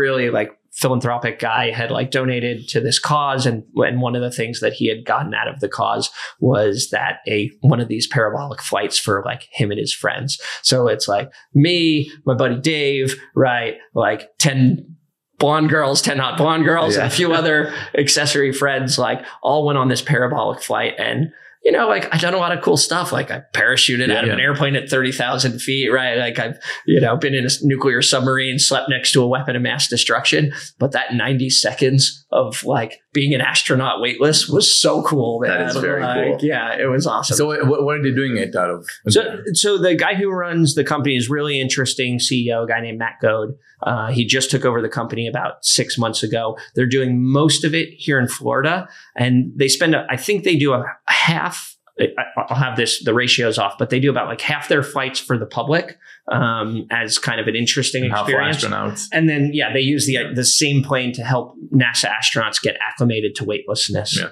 I feel, I feel like it became more of a thing when... Uh, when they're shooting uh, Apollo fourteen or thirteen with uh, um, with uh, Tom Hanks. Yep. And they had to actually shoot with zero gravity. And I think that was the first time when they t- introduced it to the public outside of NASA. Where they Is that said, true? What yes. year was that? That was a while oh, back. That then. Was nineties, I want to say, or, or early two thousands. And it was, it was back then. Because ultimately, you just have to go down at a particular uh, speed.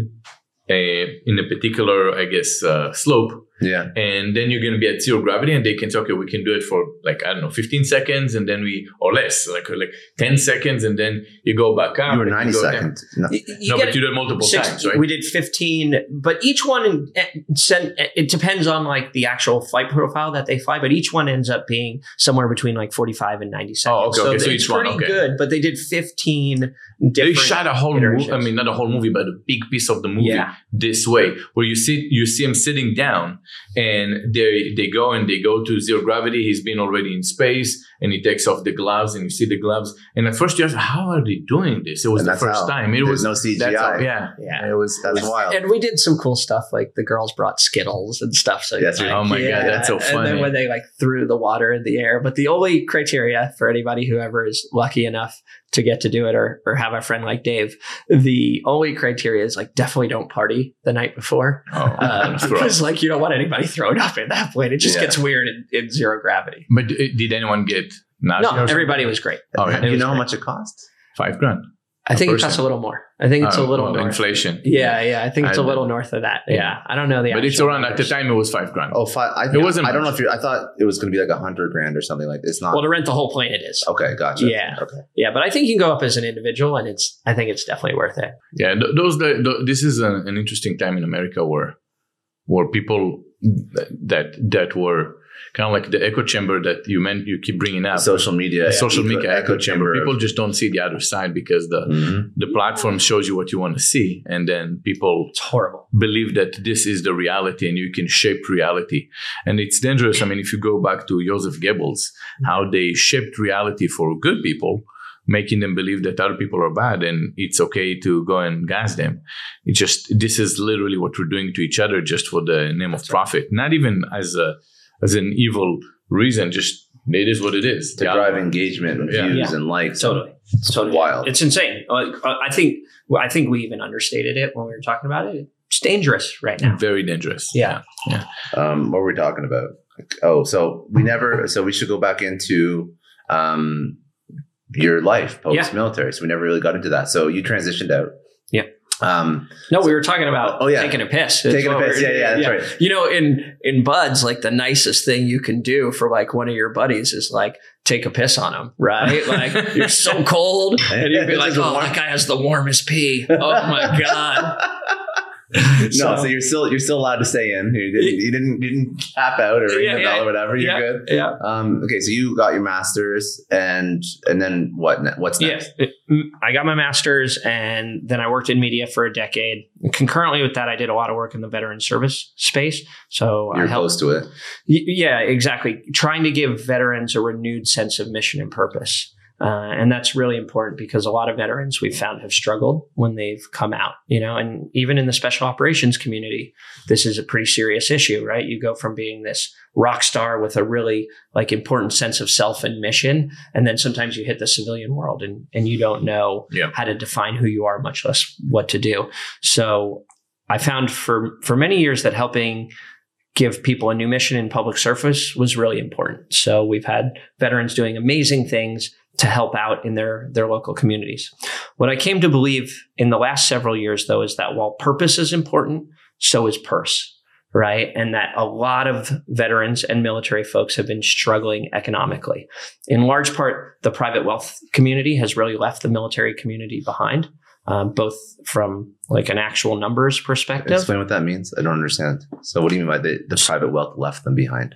There's, there's, there's not a company that's serving the military for personal wealth building. And, okay. Right. Um, there's, you know, their civilian socioeconomic peers are outpacing our, our military uh, community folks by a large margin, partially because they're underpaid, but also because they, there's a lack of financial literacy in the military community. And I got like a bazillion sea stories about like dumb shit you know, military folks have done with their money that sort of underscore the point. But there is a bunch of kind of trade winds blowing. One was a change in the military retirement system.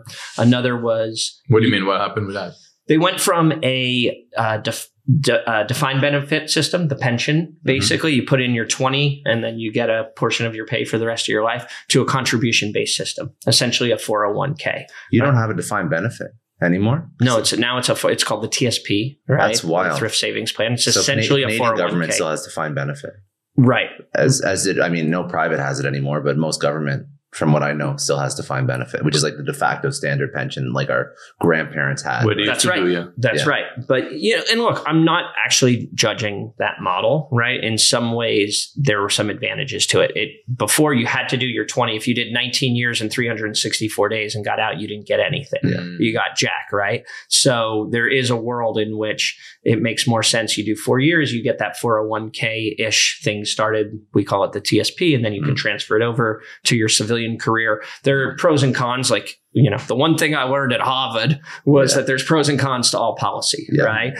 Um, but with that change, what they really needed to do is now you're asking eighteen-year-olds to make complex financial decisions about their future, and they un- ill-prepared them and under-equipped them to do so. And the military has started to recognize this. Um, they've actually recognized financial literacy as a critical national security issue. Mm-hmm. It's affecting readiness because guys have financial problems and they're not ready to deploy, guys and gals.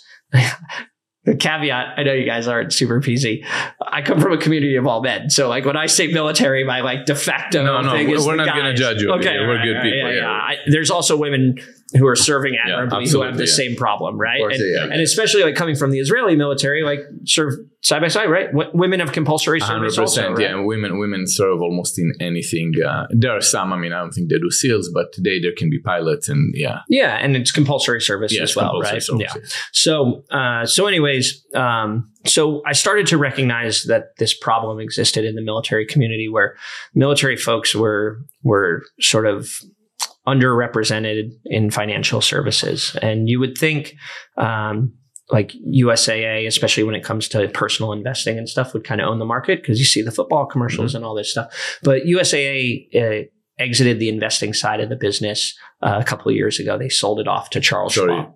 What's U S A A? Ah, U S A A is kind of the preferred banking institution for the military. You have to be oh. military affiliated. Um, most service members use U S A A to some degree. It's a big bank that only serves the military. And they don't they don't do investing anymore? You literally go on the U S A A website and yeah. you watch any football game, you'll see like big military oh, yeah, advertisements. They, they spend money on that. I've seen them before. They spend money on advertising. Huge. And look, I'm a U S A A. But customer. they don't. But they don't go and. They don't do investing. I got you. They don't do investing. Like every other bank in the world. Which That's would. right. Yeah. So you literally go on the U S A A website and you click investing, and it redirects you to Charles Schwab.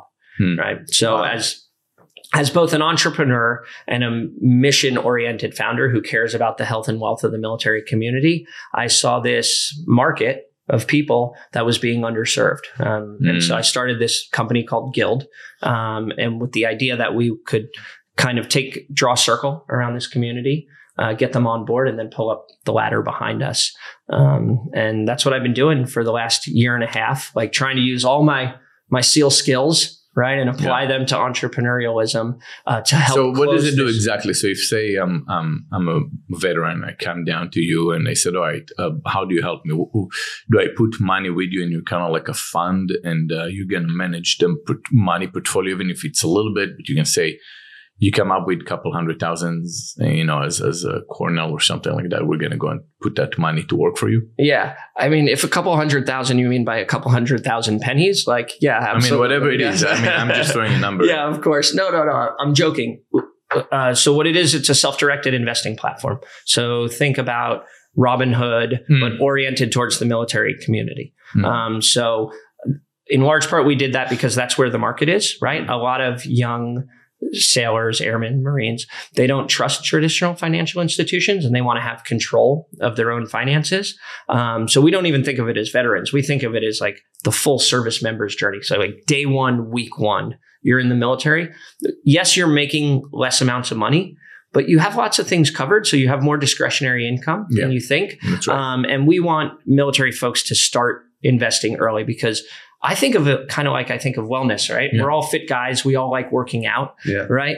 It's um, just like working out. It's really hard to get in shape overnight in one workout, but it's pretty easy to get fit over like a long period of time mm-hmm. if you're consistent yeah. and you're disciplined. The same is true with being wealthy, right? Um, it's really hard to get rich in a day, right? You might hit the crypto lottery or whatever, yeah. less likely now, yeah, less right? Likely. yeah. right? Or whatever. But if you, but over time, it's actually easy to accumulate wealth, right? The genius, the miracle of compound interest and all of this mm-hmm. stuff. Um, so that's what we want to do. We want to get people like investing early um, with a financial institution that they trust because we share their military D N A using this like discretionary income that they have. And, and how many, so to, to put it in perspective, how many active and, and, and retired service members could you serve? Yeah. So U S A A uh, is something like seventeen million members. So that's their huge user base, huge user base. But I, to put a wrinkle on it, I don't actually think that's the market. right? That's an important market, right? And let's say you can capture some percentage of that market. I had this thesis early on, and I've had some data to prove it, that yes, we need to serve the military community. And a huge portion of our platform is financial literacy. So, and we believe in it so much that like literally you watch the knowledge video that's oriented towards military guys, uh, and we'll put five dollars in your brokerage account to invest. So with fractional shares, you yeah. know, you could buy, you know, five dollars worth of Apple or a dollar worth of Apple yeah. and a dollar worth of Amazon, right? Um, so financial education, right? But we also think that there's this large community Um, that exists to support the military. Um, and with this lack of trust in financial institutions, we said like, hey, we want to be the most trusted financial institution and investing platform. And our thesis was that people would migrate over, uh, just not who are military affiliated, but who are what I call the, I made this term up, the patriot market. Yeah. People who want to support the military also. So like, why not, like, why invest with Robinhood, mm. right? They, you know... Probably shouldn't call them out directly, but whatever, you know, they're competitors. Three, three tequilas in, you know, yeah. like, like why invest with, with Robinhood, right? Yeah. Especially after like, the, there's still this kind exactly. of hangover yeah. from the GameStop fiasco and all this stuff. And there's this lack of trust. And even post two thousand eight, there's a lack of trust in financial institutions, right? So we want to position ourselves, and we think we live our values as the most tra- trusted financial institution in the game.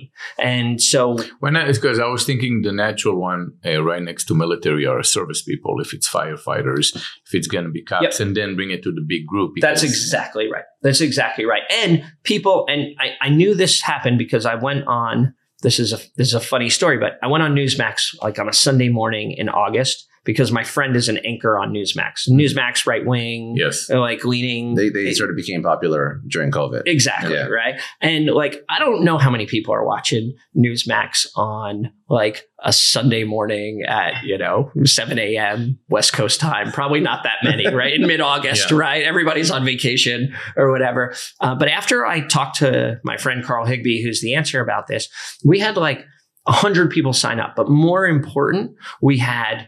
a bunch of people who wrote us who said like, hey, I'm not a veteran, but I like what you guys are doing with the military. And I want to move my account from Robinhood or Ameritrade yeah. mm-hmm. over to you guys because I want to invest with people who are aligned with my values. So we do what's called an A C A T S transfer. People just transfer their whole one hundred percent, portfolio. one hundred percent. People are going to be one hundred percent comfortable with that.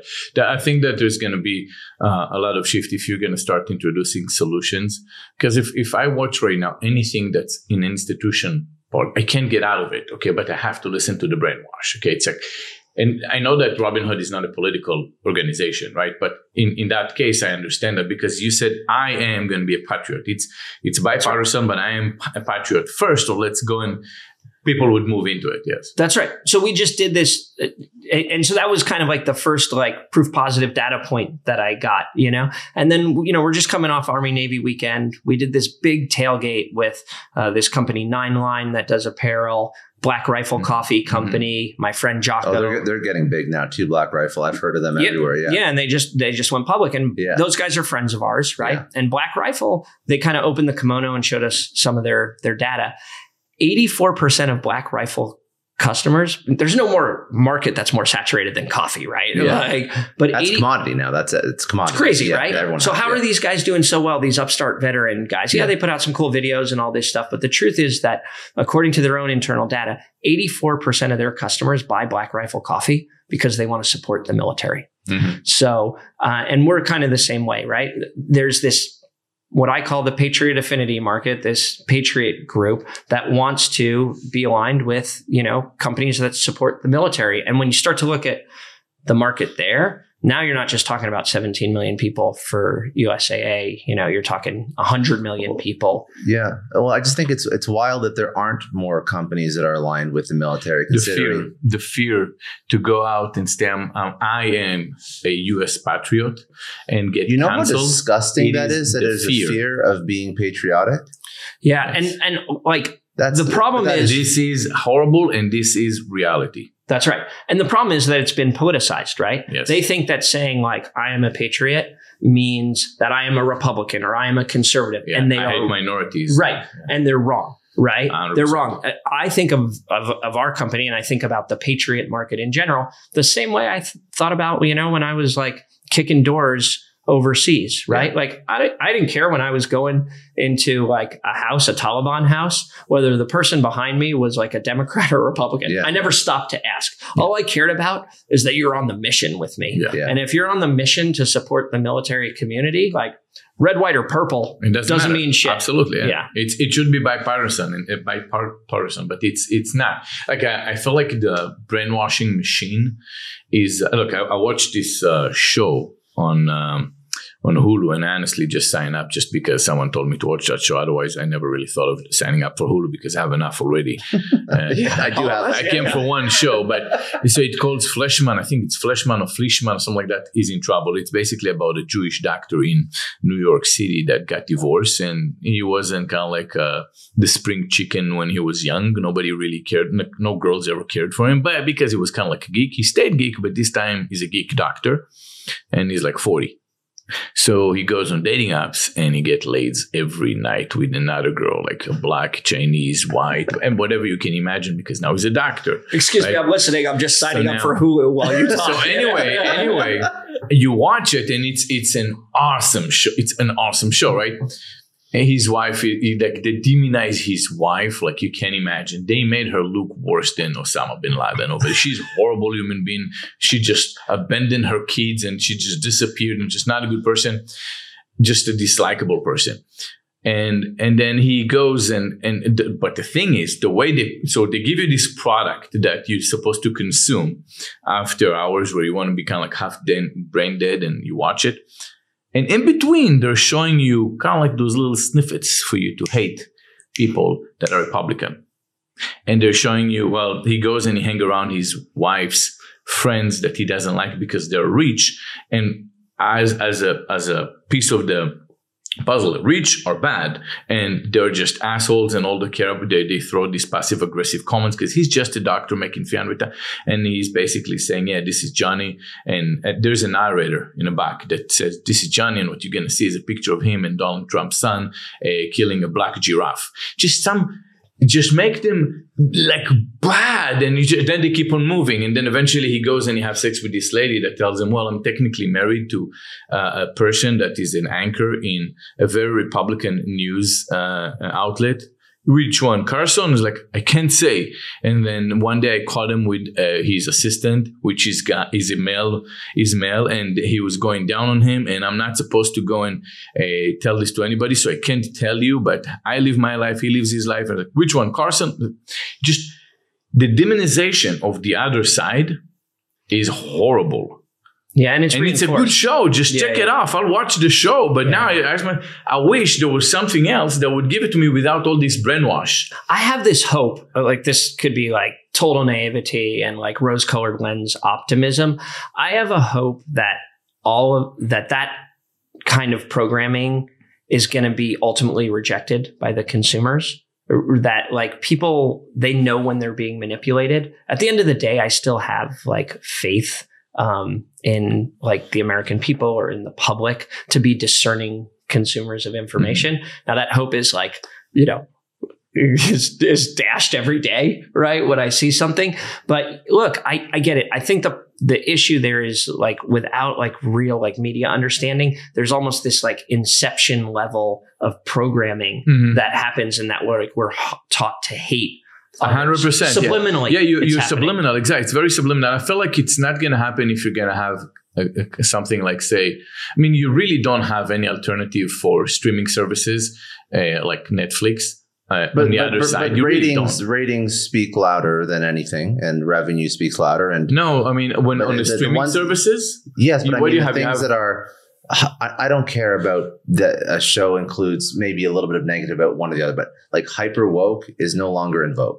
I don't think it is anymore. I don't think that, I don't think people appreciate it because ultimately what that does, hyper woke is actually very bad because then it creates hyper right wing. Yes. And it creates these two, yeah, these two groups, polarities. Yeah. These two polarities. And I've never experienced this until I came down to the U S. The polarities here are, and the average person you speak to is not.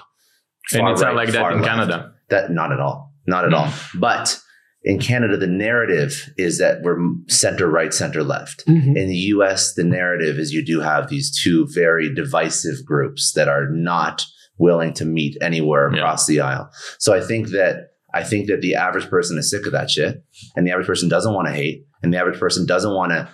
I don't give a shit if you're Republican or Democrat. If you're a good person, if you're a smart person, I can vibe with you no matter what. But yeah. the thing is, the the uh, the world and COVID, it it it basically kept everybody at home, and everybody was online, and online basically made everyone else hate each other. And I always speak about echo chambers. I speak about social media and echo chambers. And when you post something on social media, you have a view, and then when you post that view, the the social media platform, doesn't matter what it is, it slots you into the algorithm with like-minded people, and then all you see is similar views, and then it starts to show you views that are slightly even more aggressive than yours, and then you think that's the norm, and you don't see the other side. And then all of a sudden, you do see the other side once in a while, but it's just demonized. And yeah, and the Overton window has shifted so correct. much that like yeah. we've forgotten what normal is. Also, they, they'll they'll go and they'll censor what they want to censor. Uh, it's been it's been weird to see how they censor everything that's really not important to censor. And then there are some things, I mean, if if you're going to go and see someone, sh- I'll give an example. There was a shootout in uh, in Iran where the choppers were shooting into the crowds, killing hundreds of people. We're not showing it. We're not talking about that. There was a shootout in Israel where a Palestinian came in with, uh, with an A R, started shooting civilians. A police officer, which was also Muslim Arab, came in. They shot each other. They both died. We're not going to show that. It was suppressed. And then just, let's not talk about that. When Israel retaliate, oh, let's talk about that. Let's go and, let's go and, and kind of like deceive. Whenever there is a Palestinian uh, shooting out uh, in Israel and he gets shot, the, the title would say, a Palestinian uh, was shot, uh, was killed in a shootout in Israel. After shooting three Israelis, and it's, it's just very, very biased. So then if you go and you read from the other side, of course you're going to have animosity because you only read the title and you're going to say they're horrible people, right? But they're not showing you the whole picture. Now, to say Israel is perfect, no. To say the Palestinian, no, no one is perfect, but just show the news, show what happened, be objective. It's, it's that's all you have back to, to your do. Original point. It is. About why you actually were in media and why that's that's the work that people have to do. one hundred percent, one hundred percent. And like, look, I do think we're at an extraordinarily challenging era where people don't know what truth is, and that's really hard. I will say we have had these periods in history before. We had the yellow journalism, you mm-hmm. know, of the early part of the century. Um, they and, call it today drama channels. Yeah. Um, um, yeah. Yeah. But I, my hope is that it, at some point is self-correcting, right? But not self-correcting like, oh, it's just magically going to happen. It takes good people to do hard work, mm-hmm. right? In order, yeah. in order to do it. And there's int- people are working on interesting things. You know, I, I'm invested in this company that, you know, is essentially about puts filters on your news diet, right? Not filters like this is what you see, this is what you don't see, but filters so you at least know mm. what explicitly context. You have context. Yeah, so yeah. you have context, right? Yeah. Like think about it. Like everything we put in our body, like the tequila we're drinking, right? Super healthy, by the way. Yeah. yeah. Sponsored by. Yeah. yeah. Right. Uh, you know, like you know the the the crackers we had downstairs. It, yeah. it all has a nutrition label, right? Yeah. We know whether it's like full of sugar or you know like what the mm. what's inside it, what we're putting into our body, no. right? But there's no warning label. There's no nutrition label for the news and information that we consume. There's nothing that tells you that this has a right-leaning bias or that this has a left-leaning mm. bias. So yeah. you know, so like I'm you know I'm invested with this company Seeker. Like who knows if they will succeed? All but it's needed. All, it's but the idea, much. the that premise be, is right. That would be amazing if you finally said this this news outlet is leaning towards the left and have yeah. yeah. And then you can choose. You can choose if you want to eat cotton candy and you Every know that there's day. you know one hundred twenty grams exactly. of sugar. You can choose that, right? Yeah. But at least like. We got to start the process of understanding what we're consuming. Yeah, I, I love it. I love it. Uh, this is, it's okay to go and put any opinion, but when you're a news anchor and you say that you're reporting the news, but you're actually manufacturing the news or you're mani- curating. manipulating the, curating curating. the news. Yes, uh, so it's, uh, yeah, ab- absolutely. And, and, and, and by the way, it goes both ways. I don't think they have real, but like the Fox News is not objective, right? They're not. So it, it goes both ways on the other side, not to say that, that, that there's, yeah, but, uh, yeah. And, and then you said you really need both sides or you just, yeah, you can go all the way to the left, but it would be nice to have one in the center that actually tells you what happens. You don't have to read between the lines every time. And yeah. There are, but they're not as popular. They're not as popular. No one's going to read it. Yeah. Yeah. And it's hard, right? Like even, you know, even on the, on the company, on the, on the mission side, right? We're talking about like financial literacy, right? Like it's still a product of knowledge, right? At the end of the day, if you're asking people to invest, you have to be able to do research. You have to yes. be able to like understand sources and primary sources, and you have to make educated decisions. So it bleeds into all domains of life, right? It's not yeah. just about reading the news, right? It's also it's it's, it's the it's a symptom it's the it's the symptom of just over information, like too much information, constant influx of information, so much noise. Never know what's true, and if you don't have a trusted source to go to to learn for financial education or, or anything, it's just massively overwhelming. That's and you're right. just bound to make a bad decision at one point. So you you actually guide them through this whole financial journey, their entire life, basically their entire professional life is what you're trying to yeah, do. Yeah, from the start of the service member life. That's the that's the idea, right? And, and then what's the so what's the reality of a of you know we spoke about some of the things they spend money on. What do they spend money on? Well, you know, listen, you grab any, you, you pull any veteran into this podcast and they will like give you a story about like stupid shit people spent their money on. Like I'll give you my, my top one, which is one of my favorites. There was, uh, there was, I, I'll, I'll give you a funny one and then I'll give you a more serious one. The funny one is that there was a guy in, in one of my platoons, uh, like pipe hitter. Right. He was this the sixty gunner, meaning he carried the sixty machine gun, which is like a short barreled. In the Army, it's a crew served weapon. Three guys operate it. In the SEAL teams, we like chop off the barrel and one guy holds it. Yeah, we call him the pig gunner, right? Carries five hundred rounds of ammunition on a belt around is it, his is waist. It, uh, is it fifty cal? It's seven six two. Okay, seven six two. So seven six two, yeah, and it's got these these these big drums and it's a uh, it's an open bolt, right? Okay. So you slap that yeah. feed tray down. Yeah. yeah and then boom, boom, boom, boom. And then you just rock and roll on yeah. it, right? But, you know, it's like carrying twenty pounds in your hands. So the guys who who who are the pig gunners are usually the biggest, strongest guys in the platoons. And uh, anyways, we had this, this pig gunner in my platoon. He comes in. Uh, in the military, you get paid twice a month. Uh, and you get paid on Thursday night direct deposit. So if I, I scheduled a training on Saturday morning, I would sort of do this as a leader to kind of moderate the yeah. guys going out and partying too hard. Uh, so every two weeks I would do this. So I'd schedule training on Saturday morning. This guy comes into the platoon hut on Saturday morning. He's like, "Hey, L T, uh, can I talk to you for a second? So, you know, I went out uh, uh, Thursday night when we got paid at midnight, and uh, I went out and I met this this dancer, stripper, and uh, we went to Vegas and we eloped. And we got oh. married." And I was like, "All right, man." So Monday morning, like went down, like we got it annulled, you know, like all good, right? Like, hey man, understand, happens, you know. And uh, anyways, fast forward to the next pay period. That doesn't happen. First of all, it doesn't just happen. It still seems it happens. It happens. It happens. Once you get out of the base, you probably want to just party. Oh, yeah, yeah, yeah, yeah. These guys go out. Anyways, fast forward to the next pay period. Saturday morning, I schedule training again, seven a.m. You walk into the platoon hut. Guys have started I Vs on themselves, and they're, you know, sucking oxygen off the Draeger, which is pure yeah. oxygen, trying to, like, get ready for training the day. Same guy comes up to me. "Hey, L T, I, I got to talk to you. You know, we got paid, went out, met this girl. We went to Vegas." It's the same guy. Same guy.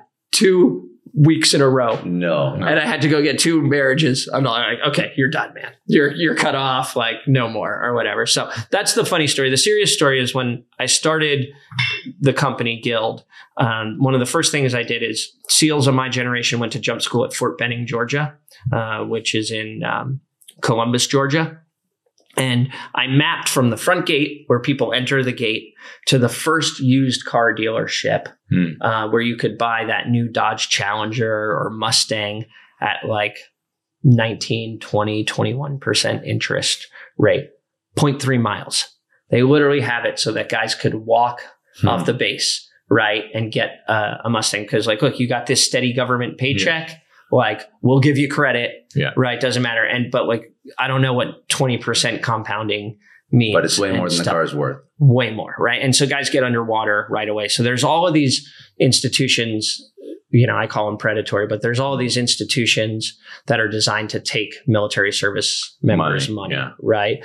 And, you know, so what we wanted to do is we wanted to be a counterfactual to that, right? Mm-hmm. We wanted to help military guys increase their money over their lifetime.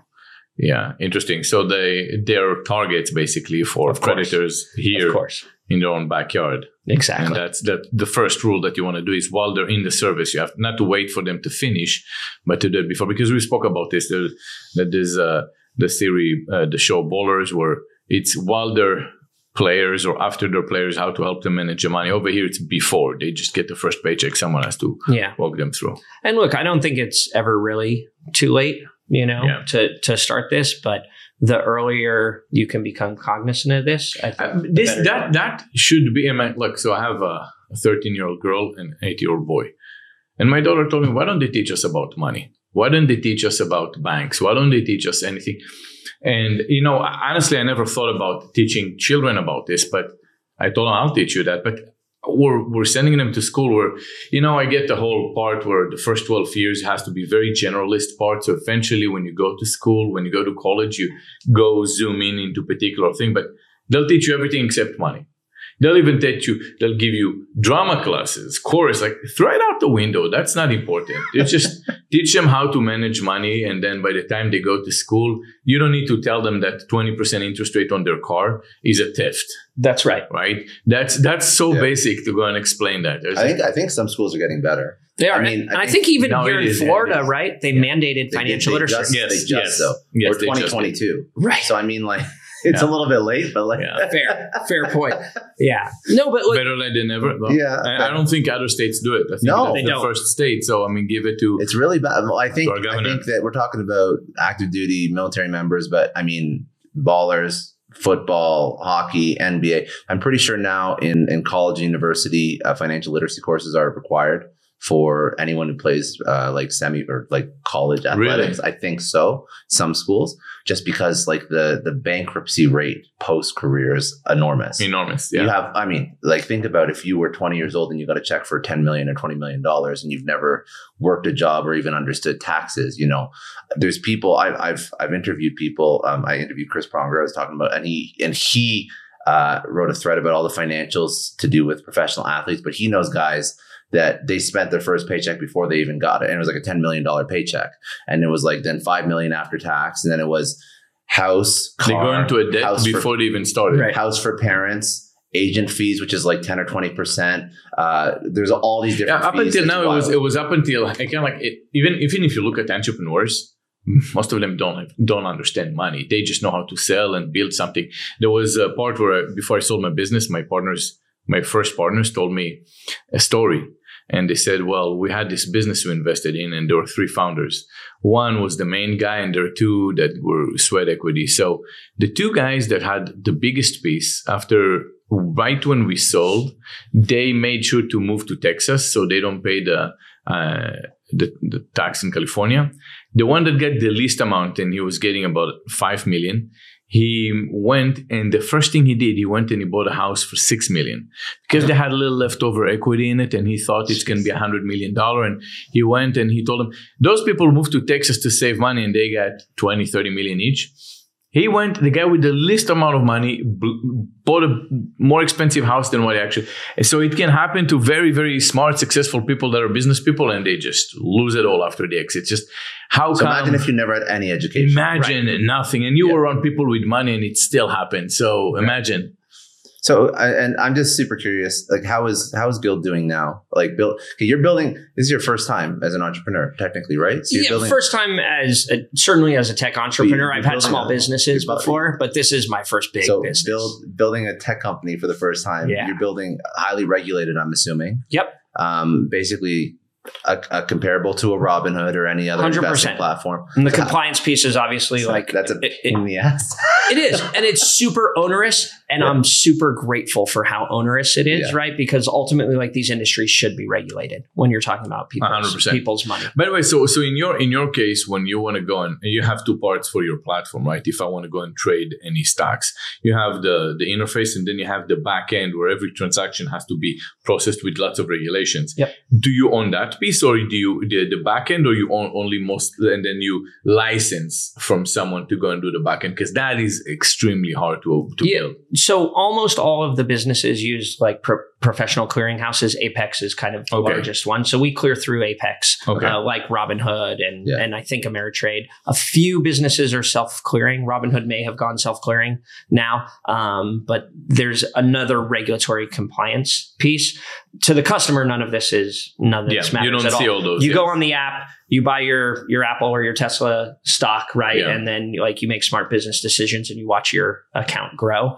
Um, but yeah, right now we are not self-clearing, although, you know, not that it's important, no, it's but in startup, our yeah. in our future, we yeah. will be. Yeah. You know what I would um, suggest? I think it's a missing piece from a lot of those, where if you can have an easy integration for all kind of uh, algo-backed trading, where it can be a layer above that, where you can say, look, I mean, you can trade. I mean, some people are day traders. And if they are day traders, they'll use all candlesticks and, and like resistance points. And computer would always do it better based on the strategy. So I don't know any platform that organized, I mean, just not known. There's not, nothing that made it yet, at least, where they can have an organized way. We can say, look, you can have multiple strategies and you can play with, and you can uh, uh, with certain algo-backed tradings, and you can see historical chart. It's actually very, very cool. So it would be, I would say, unique outside of, because you want to build a better product. Aside of being patriotic, you also build a better product. And I feel that this is where I don't see it in E-Trade. I don't see it. And, and there are so many small platforms, but in order for you to get on someone that has a good B U D, you have to know that person. You don't know the platform. The platform itself can be the marketplace for those B U Ds as well. I completely agree. And like, I think there are, there's a toolkit for the sophisticated mm-hmm. investor that's not being really met by the current market. Um, in our sort of first, like I'm an early stage entrepreneur, right? So in our first iteration, we're really focused on um, kind of those neophyte investors, although we have like a whole series of tool sets for the more sophisticated investor. And on, on that U I, I actually like, I'll put our little, our little platform, our little engine that could up against All the right. Ameritrades and the Robinhoods. We've done a couple Good. cool things. Like one of them, um, I think you'll appreciate this, is we've created a leaderboard. So everybody comes on the platform and they're in a, a oh. they have an anonymous name, right?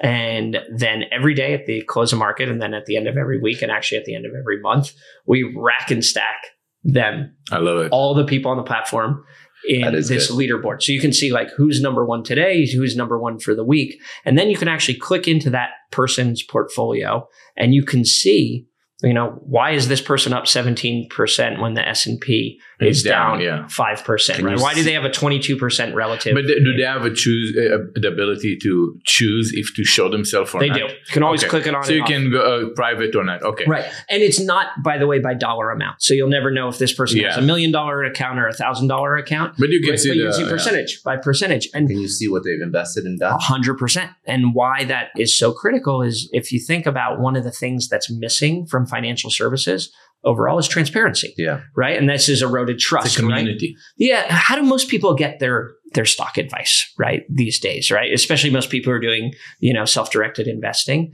right? Wall Street Bets, mm-hmm. Reddit, all this stuff like, oh yeah, yeah, I have, you know, thousand percent gains, right? That's basically the equivalent of saying I can bench four fifty. Yeah. Right. Like you don't really know. Yeah. On our platform, you can actually go in and see like who is doing well and why they're doing well. And I think this is important because that's like real-time conviction, yeah. right? And and what people are actually doing. So it becomes this sort of tacit educational I guess, I guess, tool. You know, what, what I would what I would say is that if someone that, if say if I want to go and kind of like uh, follow the trade of someone else and that person is okay with that and he gets a particular uh, fee for that and everyone is sharing that, that particular feature would make sense. So a lot of people think, I don't know what he's doing, but I'll just put the money behind him and this is the stop loss, this is the margin. So you're like copy trading. And then somebody. you copy trade and he gets so a little...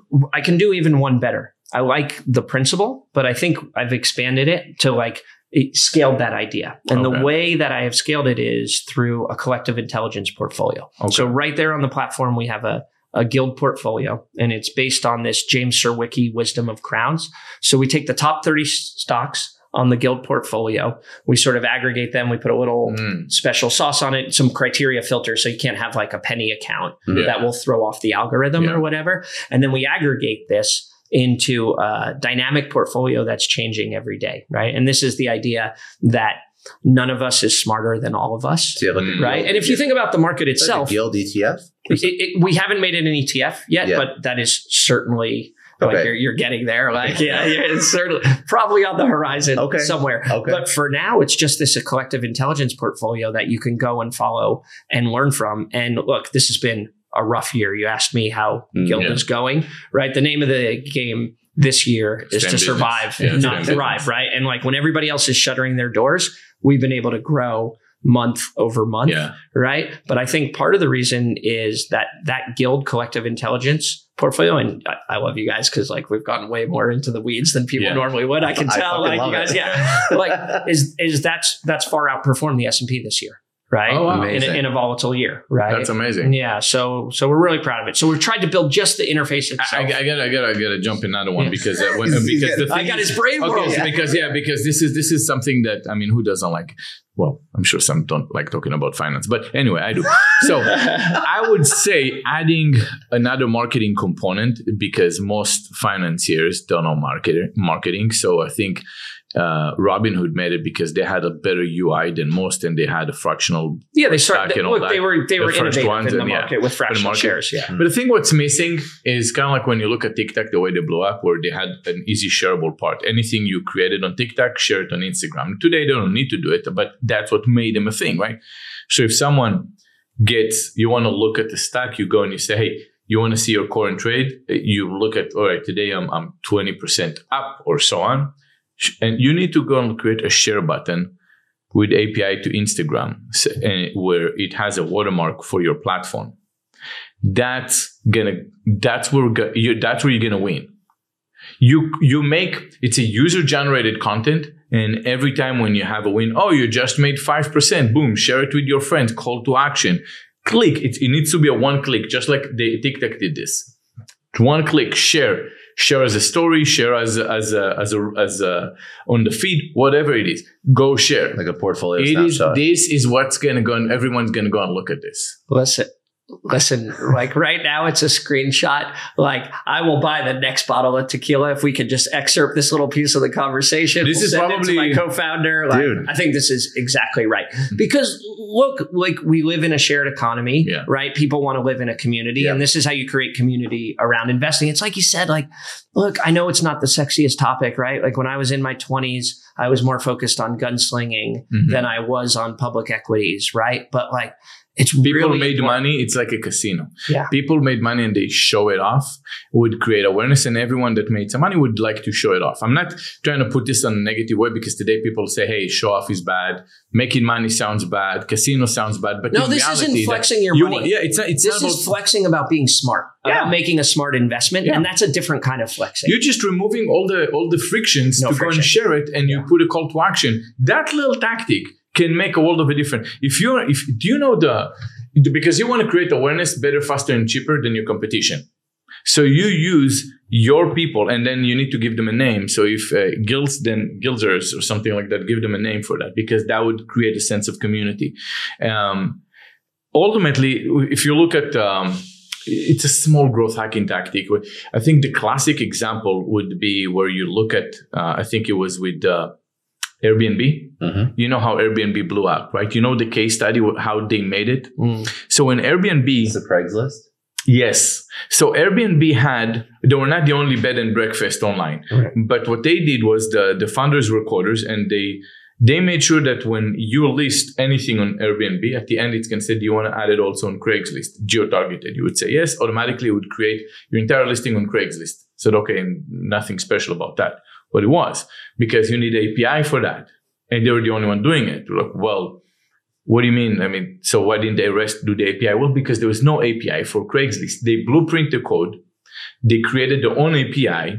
They hacked their A P I. And then what they would do is you would have, it was like ninety something percent of the people that listed anything would automatically be on Craigslist. But guess what? Because Craigslist was the de facto for rental at the time, right. They would rent. And then from there, people on that would see it on Craigslist automatically go on their site and they had a better flow to go and keep them for the next time and so on. And then they became Airbnb and they just suck up and they ate all the demand from Craigslist, yeah. and it was no longer available. Craigslist changed their code, but it was already too late. And now Airbnb is Airbnb. And what's the name of the other ones? Who knows, right? So the idea is that that little tactic, think military-wise, that little tactic, right? So if you think a bomb, a bomb is a tactical weapon. Well, a nuclear bomb is a tactical weapon that can win the war. All the strategies, all the fleets in the world, two bombs, that's it. End of the war, right? So it can, one tactic that can be so powerful, placed right, you can win the war. And you can, from one day to another, because it once it, explo- it explodes, it explodes. And that's how Tic-Tac made it. From that particular strategy, if you put that that weapon into the financial system, you're going to be the Tic-Tac of the financial system. Oh, I'll take that. I'll take that moniker. Yes. Yeah.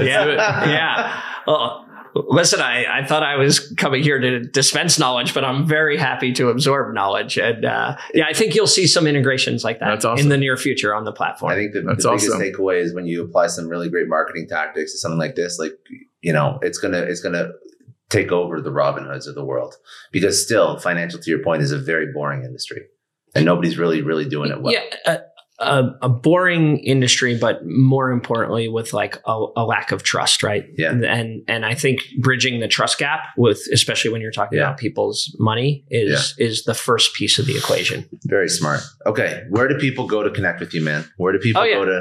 oh yeah, oh yeah, yeah.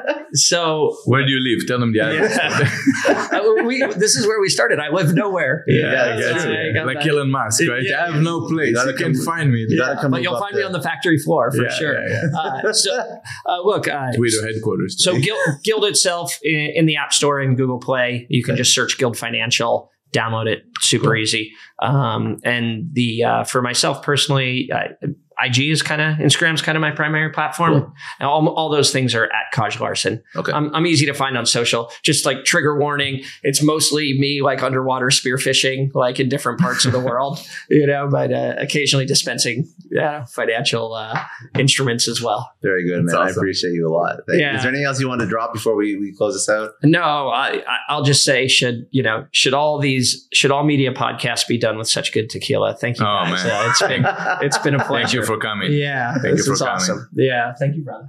Thank you, man. I appreciate yeah. you a lot. That's fun.